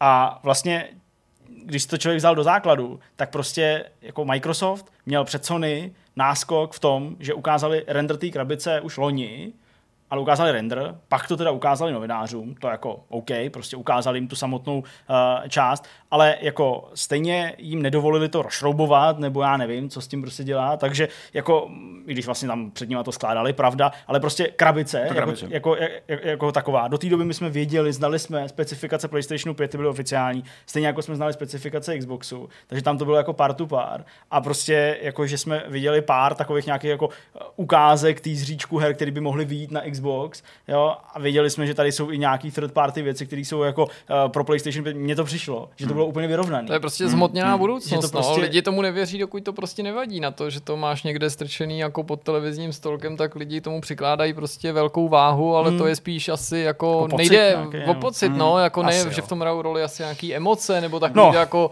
přesvědčení, dokud to jako neuvidím, jak to vypadá, tak jako Tak nevěřím, nestalo. že ta konzole je, nebo Což je docela vtipný, že podle těch názorů bych si kolikrát myslel, že tu konzoli vyrobili na té samotné, ještě minutu předtím, než to představili, že, jo, že No. ukážeme to teďka, ale je hezky No tak- vidět, jak, jak, jako, jak moc to polarizuje ty lidi, nebo ten názor, nebo na tu konzoli samotnou, že se setká hodně jako, buď to líbí, nebo nelíbí, že tam je takový jako, eh, je to tak akorát. Mně se vlastně ta konzole celkem líbí. Líbí se mi ta varianta bez disku, která je jako, jako hezky symetrická. Ta, No. ta, ta, nebo s disku, s mechanikou, myslím. Bez disku by to bylo docela asi náročný, když, když potřebuješ SSD. Ale nemám s tím absolutně žádný problém. Eh, Vlastně mi přijde celkem fajn. Byť si teda myslím, že takový ty speciální varianty, o kterých jsem mluvil potom, nějaký, nějaký ty mockupy, že jo, jak to vlastně může vypadat, tak má jako potenciál s tím vlastně docela zpracovat s tím designem. Oni to ostatně potvrdili, že, Že to se bude dít oficiálně, že bez- že- speciální že- že edice budou. budou. a že mají zajít mnohem dál v té kustomizaci, než kdy dřív. Toho prostoru je vlastně spousta, že máš ty bílé panely po stranách, kterými se dá jako hrát skvěle. Hmm. Uh, předpokládám, že třeba i ten střední, ten černý panel, který by default jako tmavý, může být klidně taky jinak nabarvený. Kdo ví, no. snad nebude nějaký třeba jako ještě signalizační jako řádek, nějaký třeba jako digitální displej, který by mohl uh, si třeba půjčit, že jo, z těch devkitů, který jsme viděli, který hmm, To, jako to nevíme, ale je tam minimálně nějaký ty světelný jako Jsou tam ty panely, že jo, který asi jako možná osvětlujou. jejich osvětlení půjde budou měnit, programovat no. určitě jako jednoznačně. Takže i ten ovladač samotný, že je vlastně jako většina bílé plochy, se kterým se dá jaký pěkně hrát. Takže Mhm. já s tím vlastně problém vůbec nemám. Uh, jak uh, se mluví hodně o tom, jestli bude stát nebo ležet, bude samozřejmě obojí. Jako je nesmysl, aby si měl jenom konzoli, která jenom stojí. Ne, tak to jako, taky potvrdili, že jo, jenom to prostě jako jako vypadá ten, zvláštně. ten, no. Vypadá to podivně, vypadá to Na ovoce, no. Je to toustovač takový, jako, takový Ono klasický to stojí grill. na tom, na tom, na té základně, což je v té uh, horizontální poloze pravda jako značně nezvyklý. Jako marně pátrám v historii nebo v paměti, jestli něco takového bylo. Možná někdo vyvede z úmilu a že nějaká konzole byla, ale z těch posledních let to u těch mainstreamových jako nepamatuju. Pokud to bude stabilní, ta základna, tak No, musí v podstatě mi to nevadí, protože pro mě nějak jako vzhled té konzole vlastně není skoro vůbec důležitý. Mm, to možná spíš ta velikost, ale pokud je zase ta velikost jako náznakem toho, že líp bude fun- pracovat celý systém s odvodem tepla, a že Mm. ta konzole nebude hlučná, tak i s tou velikostí se jako a, a ani ne, ne, nemůžu asi ani použít slovo smířím, protože vlastně je mi to opravdu do značný Mm, míry mm, dost fuk, protože já nevím, jak to máte vy, ty konzole vždycky vnímám přes ovladače. Určitě. Že Ale- jako nejen z uživatelského praktického, na praktického diska, že aby se mi to co nejlíp drželo, ale jakože ten vzhled si vždycky fixuju tím ovladačem, protože to je ten můj jako bezprostřední kontakt s tím zařízením. Jo, samozřejmě jako je hezký, když je ta konzole pěkná, taky mám rád jako pěknou elektroniku, ale když to bude ošklivý, tak prostě to, nebo když by se mi to nelíbilo takhle, schvál. tak to taky jako přežiju. Víc by mě trápilo, kdyby se ukázalo, že to je tak velký, že to je třeba nestabilní, nebo že, Mhm. já nevím, my jsme si všimli toho, že to působí jako kdyby tak bezdisková verze té konzole byla ta primární a ta disková byla tak trochu jako derivátem jakýmsi, tak kdybych jako měl pocit, že třeba v tomhle smyslu je nějakou sekundární verzí, ale takový podezření zatím jako nemám, nebo nemám důvod mít. No. Hele, ve mně to jako nevyvolává žádný velký emoce, tím myslím jako design té konzole, já na to jako nejsem příliš jako vysazený nebo něco takového. Uh, asi je vhodný, aby to nezabíralo příliš místa, hmm. takže informace o tom, že tahle konzole, tedy PlayStation 5, má mít na výšku cca těch 40 cm podle nějakého odhadu, někdo říká dokonce až 45 cm, tak jako Můžu, můžu se na tím tak jako pokrčit ramenem a říct, no ty, to je jako hodně, ale to je tak jako maximum, co si tak tomu řeknu. Mě to prostě nějak jako netrápí příliš. A spíš mě bude třeba zajímat právě ta jiná barevná varianta, nebo něco takového. Eh, Neříkám, že bílo-černá je jako nějaký ekl, to vůbec. Prostě bude, mi, hezká konzole. bude mi stát prostě vedle černé televize a před bílým routerem, a jo, Ano, nebo já nevím, jak mám prostě všechno tam v tom obýváku, v tom svým koutě tam. Co myslíš, že teďka vyučíš ty příležitosti a řekneš něco vtipně, jako bude mi stát uprostřed bytu, ale už se tam nevejdu. ne? ne, nic takového.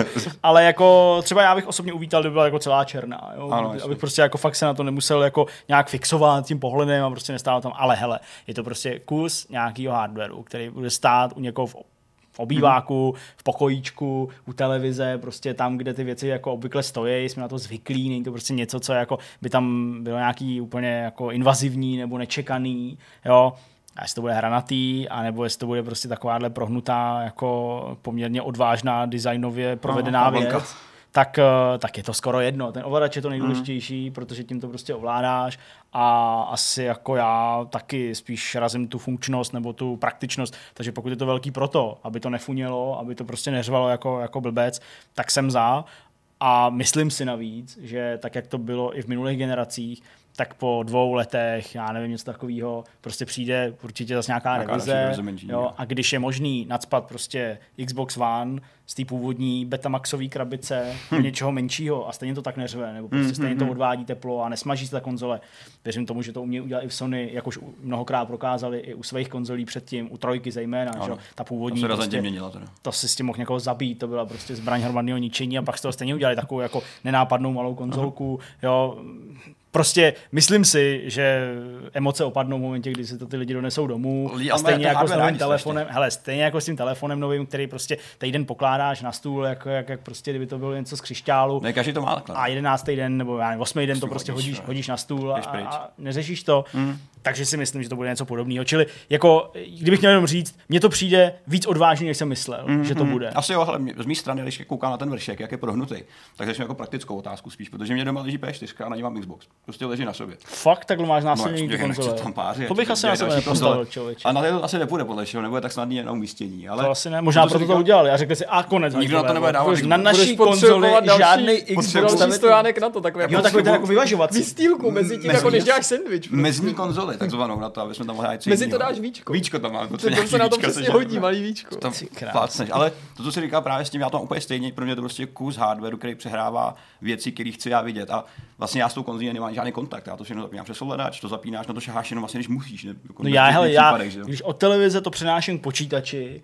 když prostě většinou třeba hraju něco jako díl, tak já to nechci hrát na televizi, protože prostě já to jako nemám rád, sedím u toho mm-hmm. u gauče, že tam prostě, prostě, jo, roz, já, Na To je nejlepší. mě, mě, to vadí, takže já si radši sednu prostě do, do židle a jako koukám na to z půl metru na monitoru. Uh, takže to je jako jediný přesně, kdy to beru do ruky, ale jinak jako tam je prostě furt. No. A Je jako- otázka, jestli ten design není jako neefektivní v tom, že je zbytečně polarizující. Hmm. A teďka já vůbec se nechci dotknout nikoho, komu se ten design líbí, nebo kdo se na ní dívá neutrálně, protože jste asi pochopili, že vlastně nás to tady asi tak úplně taky jako netankuje. Ale z pohledu jako masového zákazníka si říkám vlastně, jestli je to jako dobrý řešení, vzít jako takovouhle věc, kterou chceš prodat milionům lidí, desítkám milionů lidí a udělat ji tak vyhraněnou.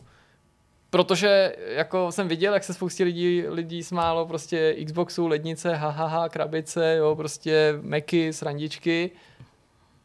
A spousta z nich už se teďka nesmála. A ten říkám, že jsou to kolikrát vždycky ty samý, ale část lidí jsem viděl, že byla trochu jako opařená, že potom jako posmívání se krabici od Xboxu si řekli, no tak Hele, Možná bych dal tu krabici, ale já vůbec tím neříkám, že je jedno lepší než druhý, nebo že je vůbec špatný. Jenom říkám, že prostě tohle je zjevně design, který jako lidi rozdělí a jestli u něčeho takového, jo, spotřební elektroniky jako chceš se takhle výrazně vymezit, protože to není jako mobil, jeden z 80 modelů nebo 100 No no, jasně. modelů na trhu, kdy každý si nějaký vybere, jo, prostě hmm. konzolí je pár, Potenciálně- doslova. A po- jasně, eh, jo. jako určitě si nikdo, předpokládám teda aspoň, nevybírá jako konzoli, Podle nebo svoji, svoji platformu podle vzhledu, No, teda té krabice. Nechci tím říct, že by to někdo kvůli tomu udělal, ale já bych asi jako být Sony jako vsadil na jistotu, že bych šel jako cestou nějakého nejmenšího odporu, protože čím je to výstřednější, tak tím víc hrozí, že se to někomu bude líbit a někomu nebude líbit, ale že i těm lidem, kterým se to líbit bude, se to může překoukat, protože když máš prostě výstřední auto třeba, jo, nebo jako nějaký výrazný, Fiat Multipla? Ano, já bych už fakt jako nechtěl srovnávat PlayStation s Multiplou. Ježiš, prostě. ne, tak to jsem nechtěl, mě jako napadlo. Je. Jo, prostě výstřední myslím nějaký designově výstřední auto, i se to těm, tomu člověku líbí, tak se ti to přece jen o to rychleji může okoukat, než když si koupíš hmm. prostě hmm. něco, co je takový jako sterilnějšího, jako moc se mu to nemění, jako třeba Volkswageny, ale máš vlastně pocit, hmm. že jako toho za dva roky nemáš plný zuby. No třeba ani nepřijde nějak skandální upřímně ten design, jakože nemyslím si, že je nějak jako tak, tak To jako jsem ani nechtěl jako říct Já- ve Já jsem jako to to střelil, to já jsem takhle vůbec nemyslel. a tuhle konzoli si prostě koupím za svoje peníze a normálně bude stát v obýváku. No, no, no, prostě. ale jako když se podíváš na ty reakce, Vedle tak to působí strašně. Nebo portable multiplayer, už jsme ještě jezdit a hrát. Ale že spousta, spousta diváků z toho streamu uh, jako komentovala jako stylem, že to je prostě hrozně radikální design. Mně to nepřijde jako nějak extra radikální. Jakože je nesymetrický, je trošku zakulacenější a, a zalomený. Nevím, nepřijde mi to fakt jako problém velký. Hlavně nejvíc jako na tom divný přijdou ty jako rohy, prostě ty, ty bílé části, když to teda Jasně. stojí jako teda uh, vertikálně, tak prostě nahoře mi to přijde takový, jakože, jakože já nevím, že o to jako když budeš procházet kolem televize zavadíš, nebo jako se to ulomí, když, nebo já prostě ne, přijde mi taky jako vlastně tenký a strašně jako vystupující Jasně, prostě chápu, chápu, nad tělo ty dušky, konzole, ale jako to je asi jako jenom nějaký prostě můj hmm. pocit. Ale, ale zase, když ji vyvedeš do společnosti, tak můžeš uvázat motýlka, když ji vezmeš ke spovědnici, tak Přesně. si to hodí kolárek. kolárek, prostě. ale uh, chtěl jsem vlastně říct ještě jednu věc, že mě vlastně ale jako, uh, já jsem od začátku mluvil o, o Xboxu, jako, že se mi to líbí, já jsem prostě k tomu jako uh, nezaujal nějaký kritický pohled, Hmm, mně se opravdu líbí jako, konzole. ten design se mi líbí, je to prostě účelný, prostě hranol, fakt se mi to jako líbí, ale mrzí mě, že si ji nekoupím, protože mám prostě PC a prostě všechny hry, které jsou na Xboxu. na PC. Bylo, Já si myslím, že prostě tady Microsoft jako chtěl se odkázat, bez to chci myslet, že na 2001 vesmírnou Odysseu a Ano. že je to ten obelisk černý, který Ano. nás má osvítit a my jsme teďka ty opice, který mlátí prostě těma DualShockama. že- Myslíš DualSensema? Ne, zatím DualShock, Jo, už zatím. DualSense Ještě- nemáme. ještě a nemá. pak prostě jako No, se tam před obelisk. náma zjeví tenhle ten vesmírný objekt a jako mm, posune nás na další úroveň. Ale těším se, až budeme mít obě ty konzole tady. Jo, jo. Já pevně doufám, že tady dostaneme jako i vlastně dřív, třeba v rámci nějakého testování, že se prostě k ním dostaneme, uh, co nejdřív to půjde.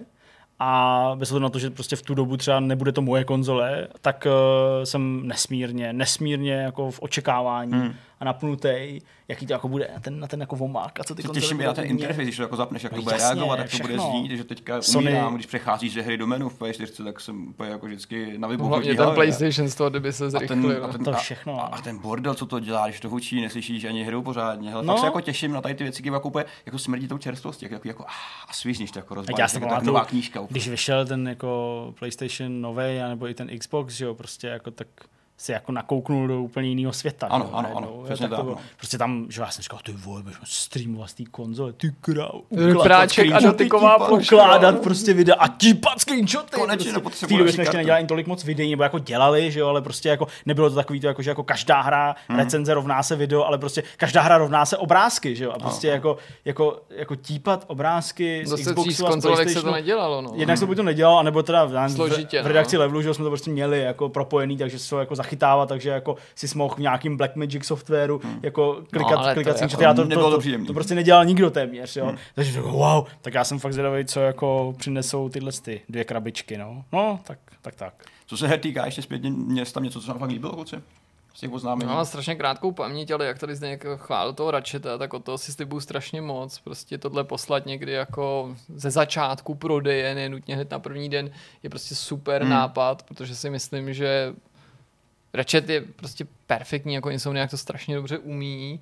Graficky vypadá jako ohromujícím dojmem, hratelnost byla vždycky špičková. A tady se zdá, že jako někdo při primárním návrhu tu hru trochu jako podřídil tomu, že má odprezentovat to SSD. Já si myslím taky. jo, skrz ty Totálně. dimenze. Pro Ale zatímco normálně to No. většiná jako blbost, nebo vy, většinou to se nepovede, když chceš jako tu hru šiješ na míru nějaký technologie nebo snažíš se jí jenom něco ukázat, tak tohle nebude, si myslím, jenom jako benchmark nebo tech demo. Jako mám pocit, jako, že by to má být super hra, Ano. která kromě jiného dost dobře prodá tu možnost. A t- věřím, že bude třeba podobná hra na Xboxu, nebo že se tam najde taky jako, že, že, že, tu technologii obdobným způsobem odprezentuje. Tak na to Ratcheta se jako hodně těším, ale jako Kena se mi líbila poměrně. Kena je zase takový zajímavý zástupce těch nezávislých her, který trochu můžou ukazovat na to, že ten next gen může být, ale i těm indie vývojářům k něčemu, hmm. protože jim umožní jako rychleji stvořit hry, hmm. který se jako opět o něco víc přiblíží té jako větší produkci. Přesně tak, no. Jako jo, ale byli tam prostě, na Gran Turismo se taky vlastně těším, hmm. až, si ho, až si ho zahraju.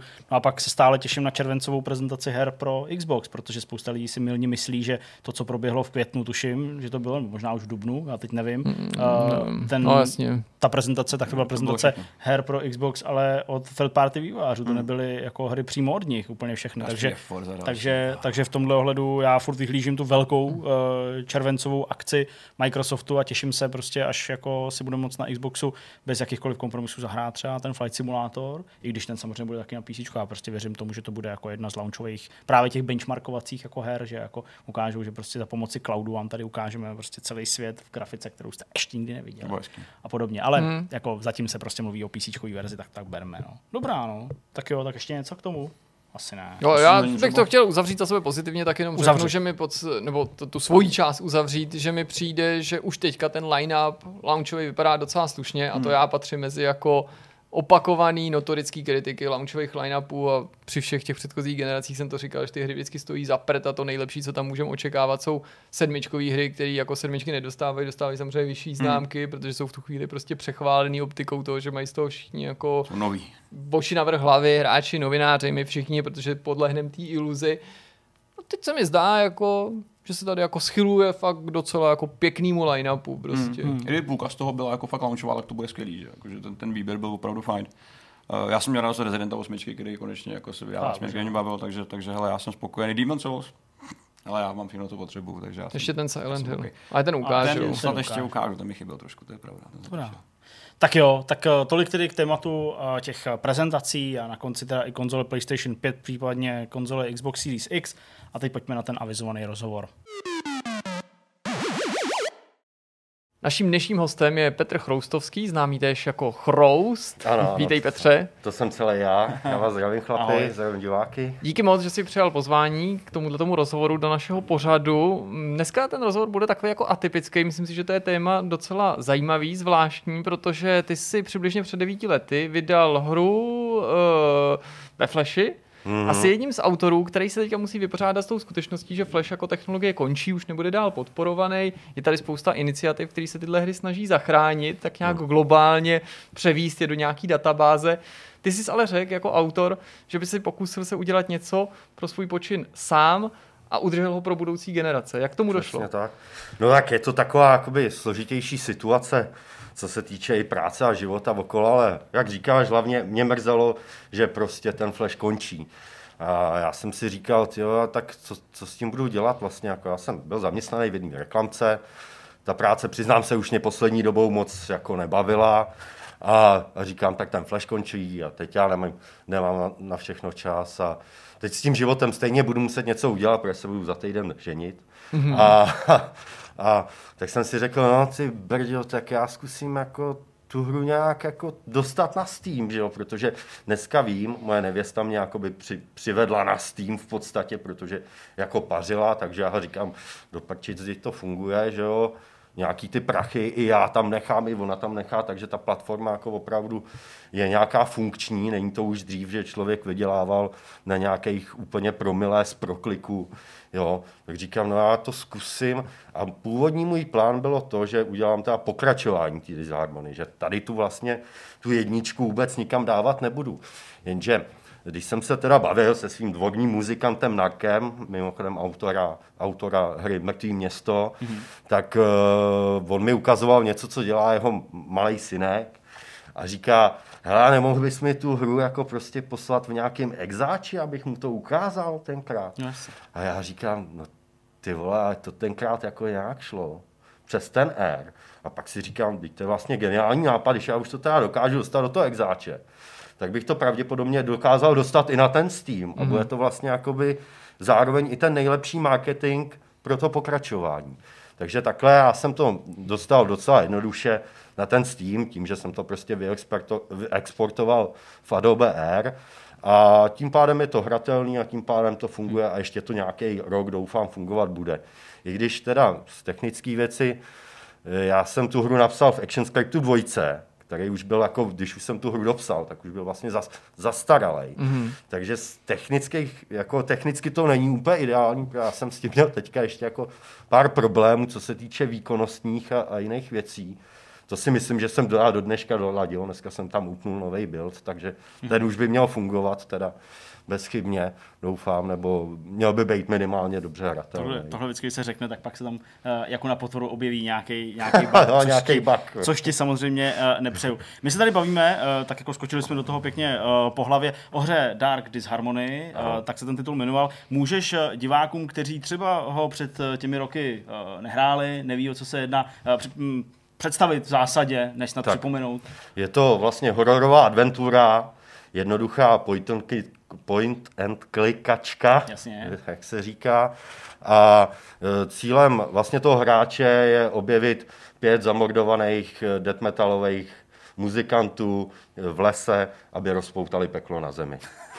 OK, to zní, to zní jako hodně svérázný popis. To ale nebyla jediná hra, na který ty si pracoval. Pojďme se teda zadívat víc do té minulosti, kde vlastně začalo to tvoje experimentální, experimentování s videohrama, jaký další tituly eventuálně můžou naši diváci znát, nebo na čem všem se spodílel. No to jsou spíš takový maličký, jako řeknu, až blbůstky, jako minihry.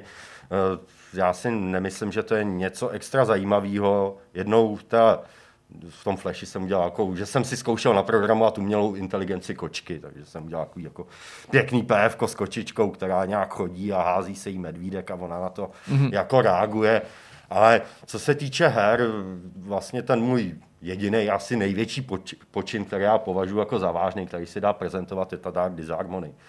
Jako ta Disharmony, co k tomu můžu říct, eh, to začalo vlastně tak, že já jsem vystudoval na aplikovaný kybernetice v Hradci Králové. Jo, Hradečák, no, tam to a, známe. A tenkrát můj učitel eh, Milan Loušek měl právě stejnou jménou jako kapelu a chtěl udělat jakoby nějakou prezentačku, jo. Mhm. Jenom nějakou jednoduchou pro tu jejich kapelu, že by tam byly někde ty členové a to.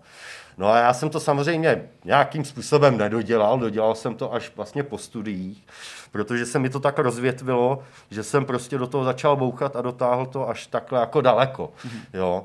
Takže proto se to jmenuje Dark Disharmony, protože tak se jmenovala ta jeho death metalová kapela. Mm-hmm. A A proto je to takový, jaký to je. Hmm. Máš tomu nějaký speciální vztah ve smyslu toho žánru, nebo to prostě bylo opravdu jenom jako dílo Zadání. na objednávku? Ne, ne, ne, ne. Já jako samozřejmě, co se týče muziky, tak jako od nějakého punku, grindcoreu až, až metal, mm-hmm. mám hodně rád, teď jsem si oblíbil třeba synthwave, ale to už je zase Jo. trošičku mimo. A, ale jako mám k tomu blízký vztah, vždycky jsem se mm. motal kolem hudební scény, eh, docela blízko, dělal jsem pár bukletů, mm-hmm. jelikož jsem teda grafik, tak prostě Jasně. klasická tiskařina, no. Takže jako je to, je to srdíčko, jak se říká. Už tady padlo, jsem grafik, dělal jsem nějaký reklamce, tohle jsem programoval. Asi by bylo dobrý upřesnit, co přesně si na té hře dělal, protože si zároveň zmínil, že o hud- s hudbou ti někdo pomáhal, hmm. tak co všechno z Dark Disharmony je tvoje dílo a na čem se třeba podíleli nějací kolegové? Takže zvuk je moje dílo, grafika je moje dílo, programová- programování je moje dílo a samozřejmě ko, Milan Hloušek, který teda mi v úvozovkách dal to zadání, Mhm, jasně. jsem tam s tím pomohl, jo, nemůžu upřít, že bych byl tak jako takový genius, to si ani nemyslím. A samozřejmě nějaký ty anglický překlady, to mi pomáhala moje kamarádka z hlavy Martina Benešová. Takže vlastně větší část jako moje práce. Eh, Ty jsi tady zmínil angličtinu. Eh, Jaká ta hra se dočkala přijetí? Eh, Právě, myslím, třeba ze strany hráčů, kteří nejsou z České republiky Hmm. a tudíž si nenašli k ní prostě cestu jenom proto, že ji vytvořil Čech. No tak teďka jsou tam eh, ty recenze rozporuplný, já to chápu, protože ta hra, která jako vyšla před deseti lety, Jasně. díky tomu flashi to vypadá graficky furt skvěle, jo. protože si to můžeš jako udělat v rozlišení, jakým chceš, protože to je všechno ve vektorový grafice, jo. Je- těch bitmap je tam minimum. Nicméně je krátká, jo? takže prostě na ty dnešní standardy ty hráči už jsou zvyklí na, nějaký, na nějaký delší příběh, delší kvalitu. Logicky, jasně. A co se týče, lidem se líbí ta grafika, no. Kámoši, co mi říkali, že to hráli, takže super muzika, jo, to bot pro narka, ale prostě je to krátký, no. Jasně. No tak to je pro tebe impuls, pustit No. se případně do toho pokračování. Tak pojď nám trochu takhle jako zafantazírovat, tam se to vzali vlastně ten nápad, eh, proč, proč to dát na Steam a tak dál. Eh, Co tě přivedlo k tomu přemýšlení o tom pokračování, jaký by mohlo být, v čem by bylo jiný nebo ambicioznější? A navíc po tolika letech. Ještě. Navíc po tolika letech, no. Tak jako já jsem už tenkrát, když jsem to vydával, chtěl udělat nějaký pokračování, jo. Jenže život, jo. Ta hra je nastíněná asi tak, že jako e, ve výsledku by to měly být čtyři díly a člověk by měl vypustit jakoby čtyři jezdce apokalypsy, který nakonec, takhle. nakonec ten svět prostě úplně zabijou, jo. Jako, je to, je to, jak, jako je to temný, ale já jsem to tak chtěl, protože je fakt málo her, kde hrajete za nějakého záporňáka nebo Jo. jo. něco, jo. Je to svým způsobem takový tabu. Eh, V těch indie hrách si tenkrát člověk mohl dovolit eh, to, co si dneska dovolit už nemůže, takže jak tam mám třeba takový, takový jako skrytý humor, nevím, jestli jste viděli, na konci vyleze taková zombie a prostě v té klasické flashové verzi má, má pindělka a houpe se jí pindělk. Já jsem to tam prostě na ten Steam radši nedával, protože vím, jaký s tím byly problémy už tenkrát. jo. Jasně. No. Takže takovýhle. Takže nakonec jako to pokračování bylo, že teď se vypustil ten první jezdec apokalypsy, což měla být ta infekce. Aha. Mimochodem, jako v té koroně to docela jako sedlo. To docela sedlo, jasně. Se hned Eh. Kdy přesně, jenom jestli nám můžeš ukotvit, eh, kdy přesně byla ta hra na tom Steamu zveřejněná? Jenom Či, brďo, já si myslím, že to bylo někdy v březnu, že jsem Jo, to jasně, tam. takže No, myslím, že je perspektiva to teda k březen. nákaze, dobrá, Nechci jasně. kecat. No ale eh, No. jasně, takže první jezdec apokalypsy vypuštěn. A dál nás čeká teda? Dál bych chtěl dělat toho nejzajímavějšího jezdce apokalypsy a to je válka. Že? Jasně. Kdy jakoby vlastně svět se už dostane jakoby na rozhraní, kdy to je nějak uh, rozpoutaný, na jedné straně je ta, teď ne, nechci moc spojovat, na jedné straně jsou prostě ty zombie a na, jeden, na druhé straně je ten zbytek té civilizace, který se snaží ještě nějak jako ubránit, mm-hmm. ale chci to posunout už do takového jako sci-fi. Mm-hmm. Jo, že to už bude trošku jako mix, mm. mix tady takových fantasmagorií, takže chci to udělat hodně bizarní, jako pokud se k tomu dostanu. Jasně, no to je tady vlastně další Hm. možná jako nástin otázky, pokud se k tomu dostaneš, eh, tak už máš jako nějaký konkrétní časový plán, a nebo je to opravdu teďka v podstatě jenom jako v nějaký rovině úvah Ne, a ne, vymýšlení nápadů. V rovině úvah ne, já jako pracuji na konceptu, Jasně. že jo, který teda, já jsem původně v té reklamce dal valé, jo, abych si na to dal čas. A chtěl jsem to už dělat i v březnu. Jenže do toho jsem se začal ještě zabývat 3D tiskem. Aha, takže... jsem viděl na Instagramu, jasně, nějaký své tak, postavičky a to. No, takže to mě jako velice uchvátilo a všechno to. A ještě do toho jsem si našel teda novou práci a ještě do toho se teďka budu ženit. Jo.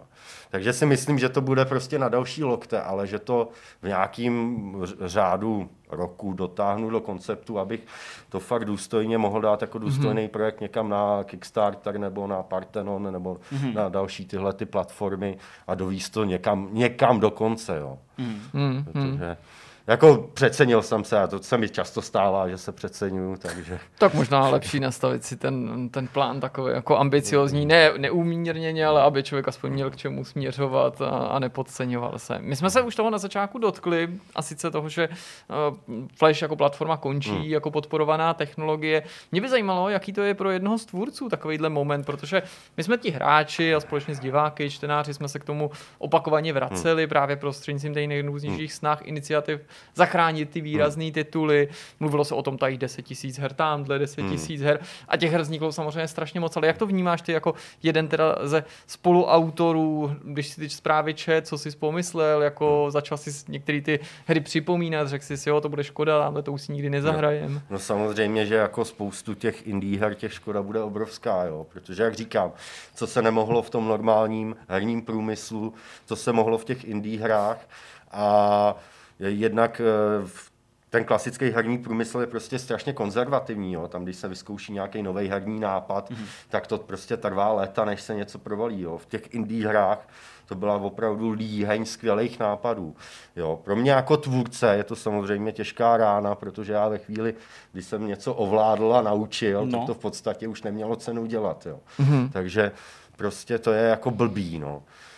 A já si o tom Flashi fakt myslím, že jako je to geniálně postavený, jo? že jako tenkrát to jako Adobe asi hodně jako podcenilo protože jako, já nevím, já být jako na místě tam je nějaký jejich šéf a hmm. tak asi jako ten PR tým vyrazím, jo, protože ta technologie je opravdu dobrá. Pro mě jako Turce to bylo geniální jednoduchý, že jeden člověk dokázal s jednou, s jednou aplikačkou, prostě s jedním programem toho tolik udělat. Jo. Mm. A všechno tam dávalo logiku. Neříkám, že to všechno fungovalo dokonale, mm. Jasně. ale to by se dalo nějakým způsobem prostě vyladit. Jo. Mm. A jak říkám, po deseti letech jako udělat hru a v 2D a po deseti letech vypadá dobře a ještě si ji fakt mm-hmm. můžete pustit dneska třeba, pokud vám to, vám to komp utáhne na 4K a bude to čistý 4K. Jo. Je to podle tebe i důvod a no. jednoduchost, proč to jednu chvíli tak explodovalo, já nevím, mezi lety 2000, 2005, nebo prostě všude bylo spousta českých her, různých adventur, no, prostě no. soutěžilo se s nima. Jednak pro ty tvůrce to bylo samozřejmě jednoduchý v tom tvořit. Bylo relativně jednoduchý se v tom naučit, jo. Mm.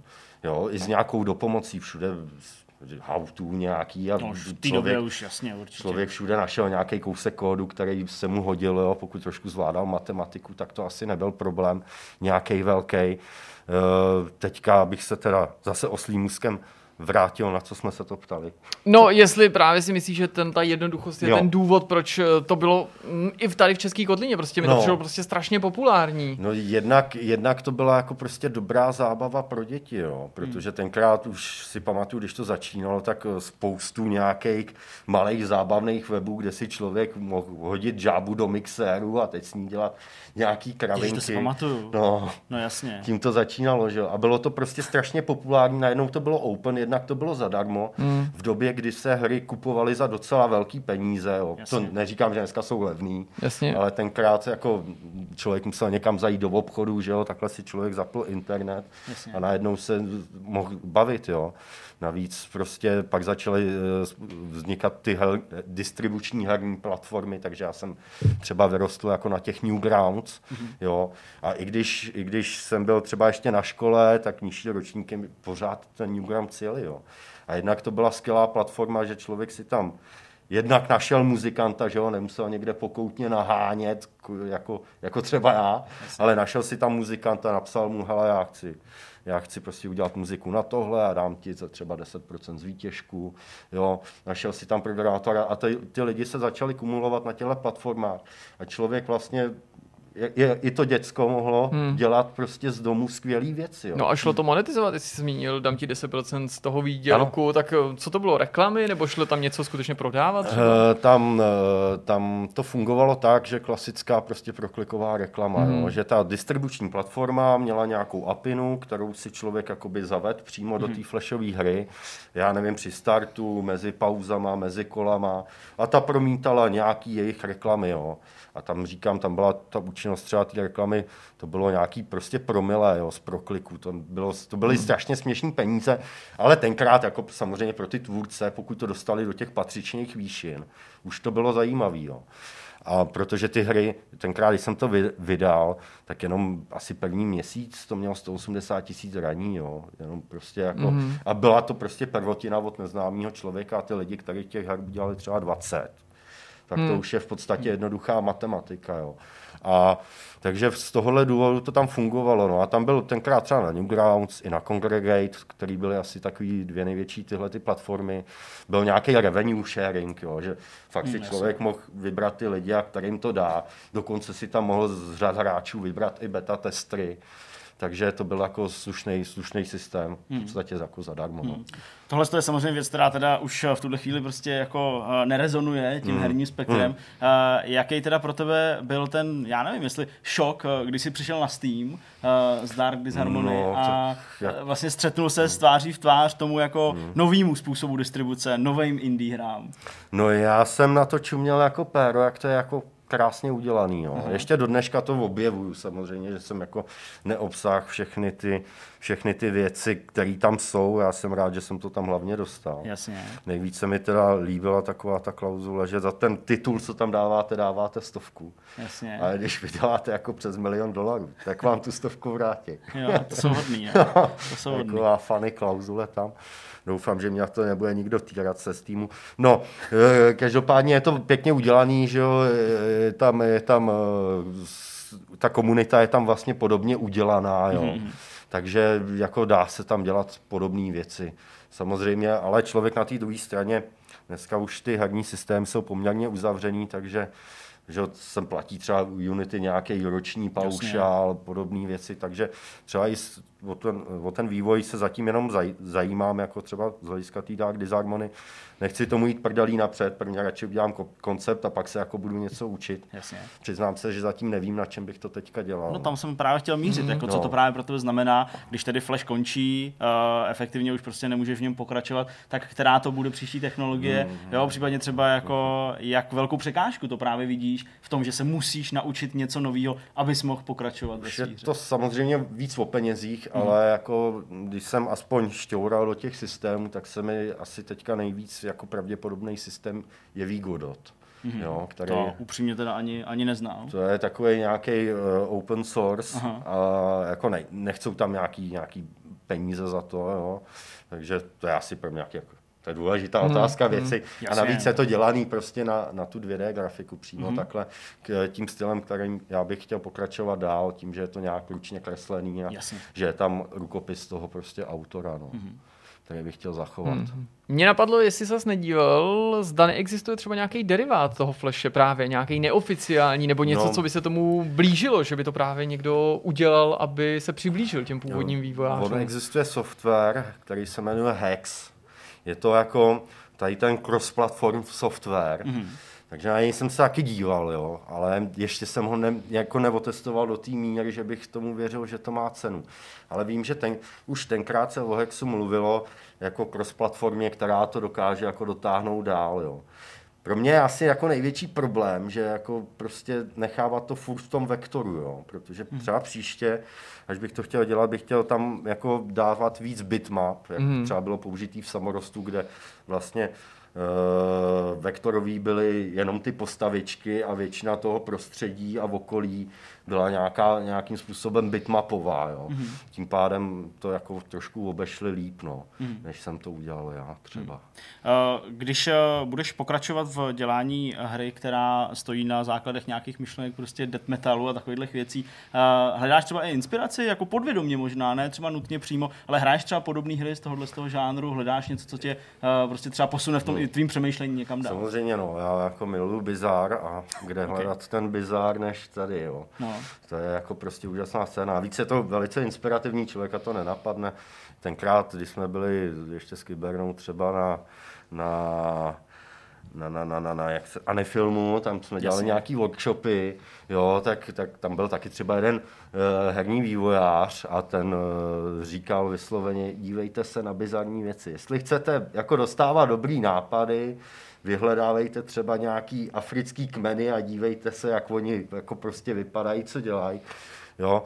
A samozřejmě, co se týče té tý muziky, tak jako to je nevyčerpatelná jako studnice tady těch věcí. Jasně. Samozřejmě mám rád temné věci, mm-hmm. baví mě temné věci, nějakým způsobem se toho nebojím, takže třeba, abych, když jsem dělal tu disharmonii, aby to dávalo aspoň částečně nějaký smysl, nebo jako těžkou vypracovat logiku ve věci, kde logika není, jo? takže jsem studoval jako nějaký okultismus, abych, Jasně. aby to jako dávalo nějaký vazby a, a podobně. Uh, máš třeba i reakci prostě od lidí, kteří jako se tím taky zabývají, prostě nepřišli k tomu jenom jako hráči a řekli ti jako jo, to se jako zpracoval fakt dobře. Jo, jo, jako Jo. samozřejmě třeba, jak říkám, já ty kamarády i ty kolegy v té Jasně, branži chápu. mám, takže, Super. takže jako eh, ta zpětná vazba je pozitivní. Je těžký jako udělat dobrý horor, no, dneska, aby nevypadal hloupě.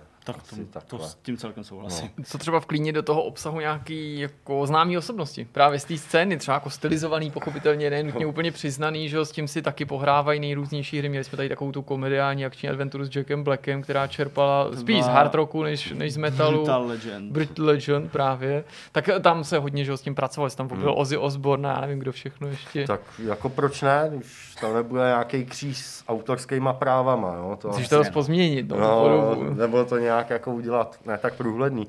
Ale jako proč ne, no. Proč, proč ne? Samozřejmě já jsem třeba v tom Kickstarterovém projektu plánoval, že jako prostě těm hráčům nabídnu, nebo těm přispěvatelům později nabídnu, že když mi tam, když mi tam teda přihodí nějakou tu korunu, že je tam třeba zapracuju do té hry, jo. Mm-hmm. což je třeba pro ty hráče zajímavé. Jo, To, souhlas. to jo, akorát to teda musí být uh, zvážený hodně obezřetně, protože často se stává, že uh, podobný sliby právě z toho hmm. Kickstarteru pak uh, těm vývářům přestou přes hlavu a oni pak jako se topí v těch slibech, respektive uh, v naplnění těch Hmm. jako slibů a těch gólů, takže tam uh, člověk musí být uh, prostě velmi opatrný. Každopádně zmíníš Kickstarter, takže jako počítáš, prostě ty jsi tady zmínil Patreon a tak dále, s tou podporou těch, uh, těch fanoušků, jako napřímo? No, byl bych rád, kdyby Jasně. to tak bylo. Když to tak nebude, tak to nebudu asi moc udělat. Rozumím. A cílem té kampaně by bylo zafinancovat to celé, tak aby se s tomu mohl věnovat na full time, nebo spíš získat nějakou jako motivaci, finanční bonus. Víš, jako to ani by na tom nebylo nic špatného, prostě jako, jako impuls, jo, tak teďka prostě, já nevím, třeba. Záleží, kolik bych z toho jako prostě vydupal. Asi takhle, jo. Ale kdybych z toho samozřejmě vydupal dost, tak uh, rád, já teda, když se věnuju takovému projektu, tak se mu věnuju furt, jo. Protože jak do tohohle člověk zabředne, tak Mhm. mm-hmm. uh, jako z toho se blbě jako vyskakuje. Ale samozřejmě, jaký mám nějaký další život, takže. Jasně. uvidím jako podle okolností, jo. Už to není, není úplně jenom o mně, co bych chtěl já. Ale samozřejmě já jsem zjistil třeba, co se týče tady těch uh, věcí, jako jak to zafinancovat, co mm. zajímavý, ten Parthenon je super, mm. že vám tam vlastně mecenáši dají peníze, Jasně. s kterýma můžete disponovat. Jasně. Ten Kickstarter a, a tady ty startupy fungují tak, že vy tam ty peníze vyberete, ale disponovat s nima nemůžete. Mm. Můžete s nima disponovat až potom, jako co to vydáte, tak oni vám dají. Takže během toho si stejně No spíš vzít- potom, co ta kampaň skončí, ty to No. nemusíš mít hotový ten, ten, ten No. titul. Jasně. Ale jasně, je to podmíněný tím, že naplníš tu nějakou očekávanou cílovou částku, kterou si stanovíš podobně jako na českém startovači. Přesně tak. Takže, takže tak, no, takže z, z tohohle hlediska já bych si stejně pak jako někde musel půjčit a je to samozřejmě pro mě i větší riziko, protože Jasně. já říkám, život má občas smysl pro humor a nikdo neví, co se stane. Tak budeme ti držet palce, aby to všechno dopadlo dobře, aby se i případně hráči, naši diváci mohli těšit na to, že si zahrajou pokračování tvý hry. No a do té doby mm, vás můžeme jenom jako pozbudit k tomu, abyste ten 9 let starý titul, ale nově vydaný na Steamu pár Jasně. měsíců zpátky, vyzkoušeli v případě, že byste chtěli jako ocenit něco jako z Petrova umu a toho, jak to vlastně všechno myslel, jak to tady popisoval. Petře, moc díky za návštěvu. Já vám se taky daří. děkuji za pozvání. Děkujeme. No a teď už nás čeká jenom závěr tohoto vidcastu. Jsme na konci, čeká nás myšmaš, závěrečné uvolnění. Nemusím vás určitě o to ani prosit. uvolním. Kdo se z vás chce uvolňovat první? Já se klidně uvolním, já to mám Tak docela pojď snadný. se, pojď se uvolnit. Co jsi sledoval, četl, viděl, zažil, zuby? Zuby dobrý. Posluš si. Zuby pořád co mám potřebuješ? Ještě. Ale nějak moc jsem nestíhal, nějak jsem jako pobíhal dost tak jako Moc rozpracování, přesně, no. Přípravy na práci. Ale aspoň seriál jsem stihnul. eh, Na Netflixu vyšla čtvrtá sezóna Episode Family, o kterém jsem eh, tady mluvil několikrát v minulosti, protože vlastně od té doby, co děláme Vortex, tak uh, už vyšly tři předchozí sezóny. Takže je to pořád skvělý animovaný pořad, kde teda hlavní postavu dabuje a hraje Bill Burr, což je stand-up komik. Jeden z nejlepších v současnosti. Asi takový, on je taky hrozně, hrozně jako příjemný v tom smyslu, že mi připomíná vlastního otce.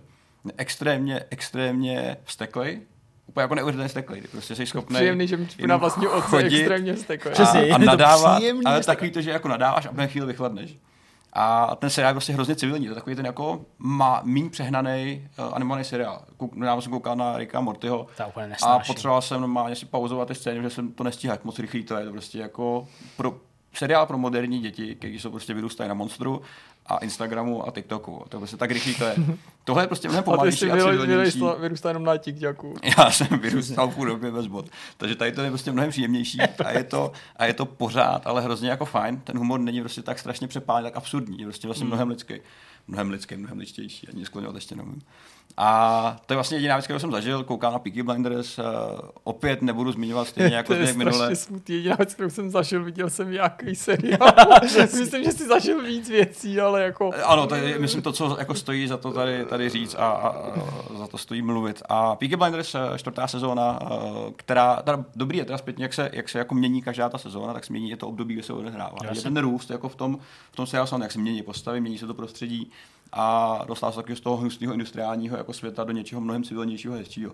Takže to je docela fajn. Eh, Kdo jste někdy pochybovali, že vás to bavilo, tak já jsem taky pochyboval, je to vlastně docela dobrý. A nebojte se koukat. A jinak jsem nezažil bohužel nic, nic jiného, co bych tady mohl dál produkovat. Já mám rozpracovaný jeden projekt, o kterém teď ještě nemůžu mluvit, ale asi na to někdy dojde. Uh, ten mě jako zaměstnává docela. Uh, pak ale jsem mohl hrát nějaký hry, naštěstí. Uh, o nich jsme ale tady mluvili, to znamená třeba Command and Conquer a budeme mluvit o Desperados 3. Mohl jsem hrát nějaký hry, dělal jsem práci. Takže Takže- musel jsem hrát nějaký. Takže uh, samozřejmě nad rámec jako, já nevím, možná v tomhle týdnu jednu, jeden večer lomeno noc jsme si zahráli s eh, kamarády Counter-Strike, tak to je možná tak jako jediný, ale jinak jsem jako nehrál žádný hry, které by jako nepodléhaly tomu, co děláme tady. Tak ostatně probíhá na E3, takže prostě se není čemu divit. Ale uh, můžu říct uh, jednu takovou jako uh, veselou, no veselou, spíš smutnou, ale, ale, pro mě, ale pro mě takovou jako odvážnou historku. Já jsem se zastal včera uh, paní Jeptišky na zastávce u Paládia, Okay. Protože tam prostě došlo k takovému jako zhmotnění jako lidský prostě taky jako blbosti, uh, asi možná jako semle to prostě aktuálním děním v celém světě a tím, že prostě lidi jako se nechávají tak různě jako strhávat prostě různýma takovýma tendencema. Já jsem stál na zastávce u Paládia, uh, kde jsem čekal na tramvaj až sem a přecházela od Paládia k té zastávce paní Jeptiška. Paní Jeptiška měla uh, na sobě nějaký černý šat, měla na sobě uh, Není to slečna jeptiška? já to paní bylo. Uh, vlastně jo, ale promiň, jasně, máš pravdu. Ne, ale zase podle jiné jako- Já jsem usuzoval zase jako podle věku, ale No máš to prostě pravdu. zase říká, že někdy Ono bys neměl říkat slečna ani teda ne jeptiškám, ale Jako- obecně od určitého Dobře, věku. tak uh, tyhle tý slečně lomeno paní. Byla to prostě řádová sestra. Byla to řádová sestra a bylo jí, a bylo jí, bylo jí prostě, já nevím, jako třeba 60 nebo něco takového, 65. Uh, no a teď, já jsem teda stál na té zastávce, čekal jsem na svoji, zasta- na svoji tramvaj, uh, jeptiška přecházela, přešla, byla ode mě tak jako třeba 4-5 metrů a Ne, no sundala to a byla to Whoopi Goldberg Ne, ne, a prostě Ne, ne, sestra v ne, akci. A jak říkám, měla na sobě teda jako černý šat, měla na sobě takový ten bílej čepec a bílou roušku. Takže jí vlastně byly vidět jenom oči v tom celém. A tom. vím, kam to směřuje. tak. A tam byl nějaký jako, já nevím, no tak prostě uh, jako asi sociálně slabší pán, řekněme. Uh, nevím, jestli to byl jako bezdomovec, ale prostě uh, kluk, chlap, který mohl být tak něco mezi 30 až 45, to prostě nepoznáte, mm-hmm. sešlej ulicí. No a teď jako, uh, já jsem tak jako po oku jen tak jako mrknul na tu jeptišku, jen jako přechází, tak jen jako, jsem jako zkontroloval a najednou prostě slyším takový jako huhlavej řev. Tak jsem se takhle jako otočil. A tenhle ten jako pán, uh, který měl svůj nějaký kraťasy, tričko a měl hele shodou okolností tak o půl hlavy méně ještě než já, to je jako mi pak dodalo odvahy, jo, tak, tak začal, tak začal na tu jeptišku řvát.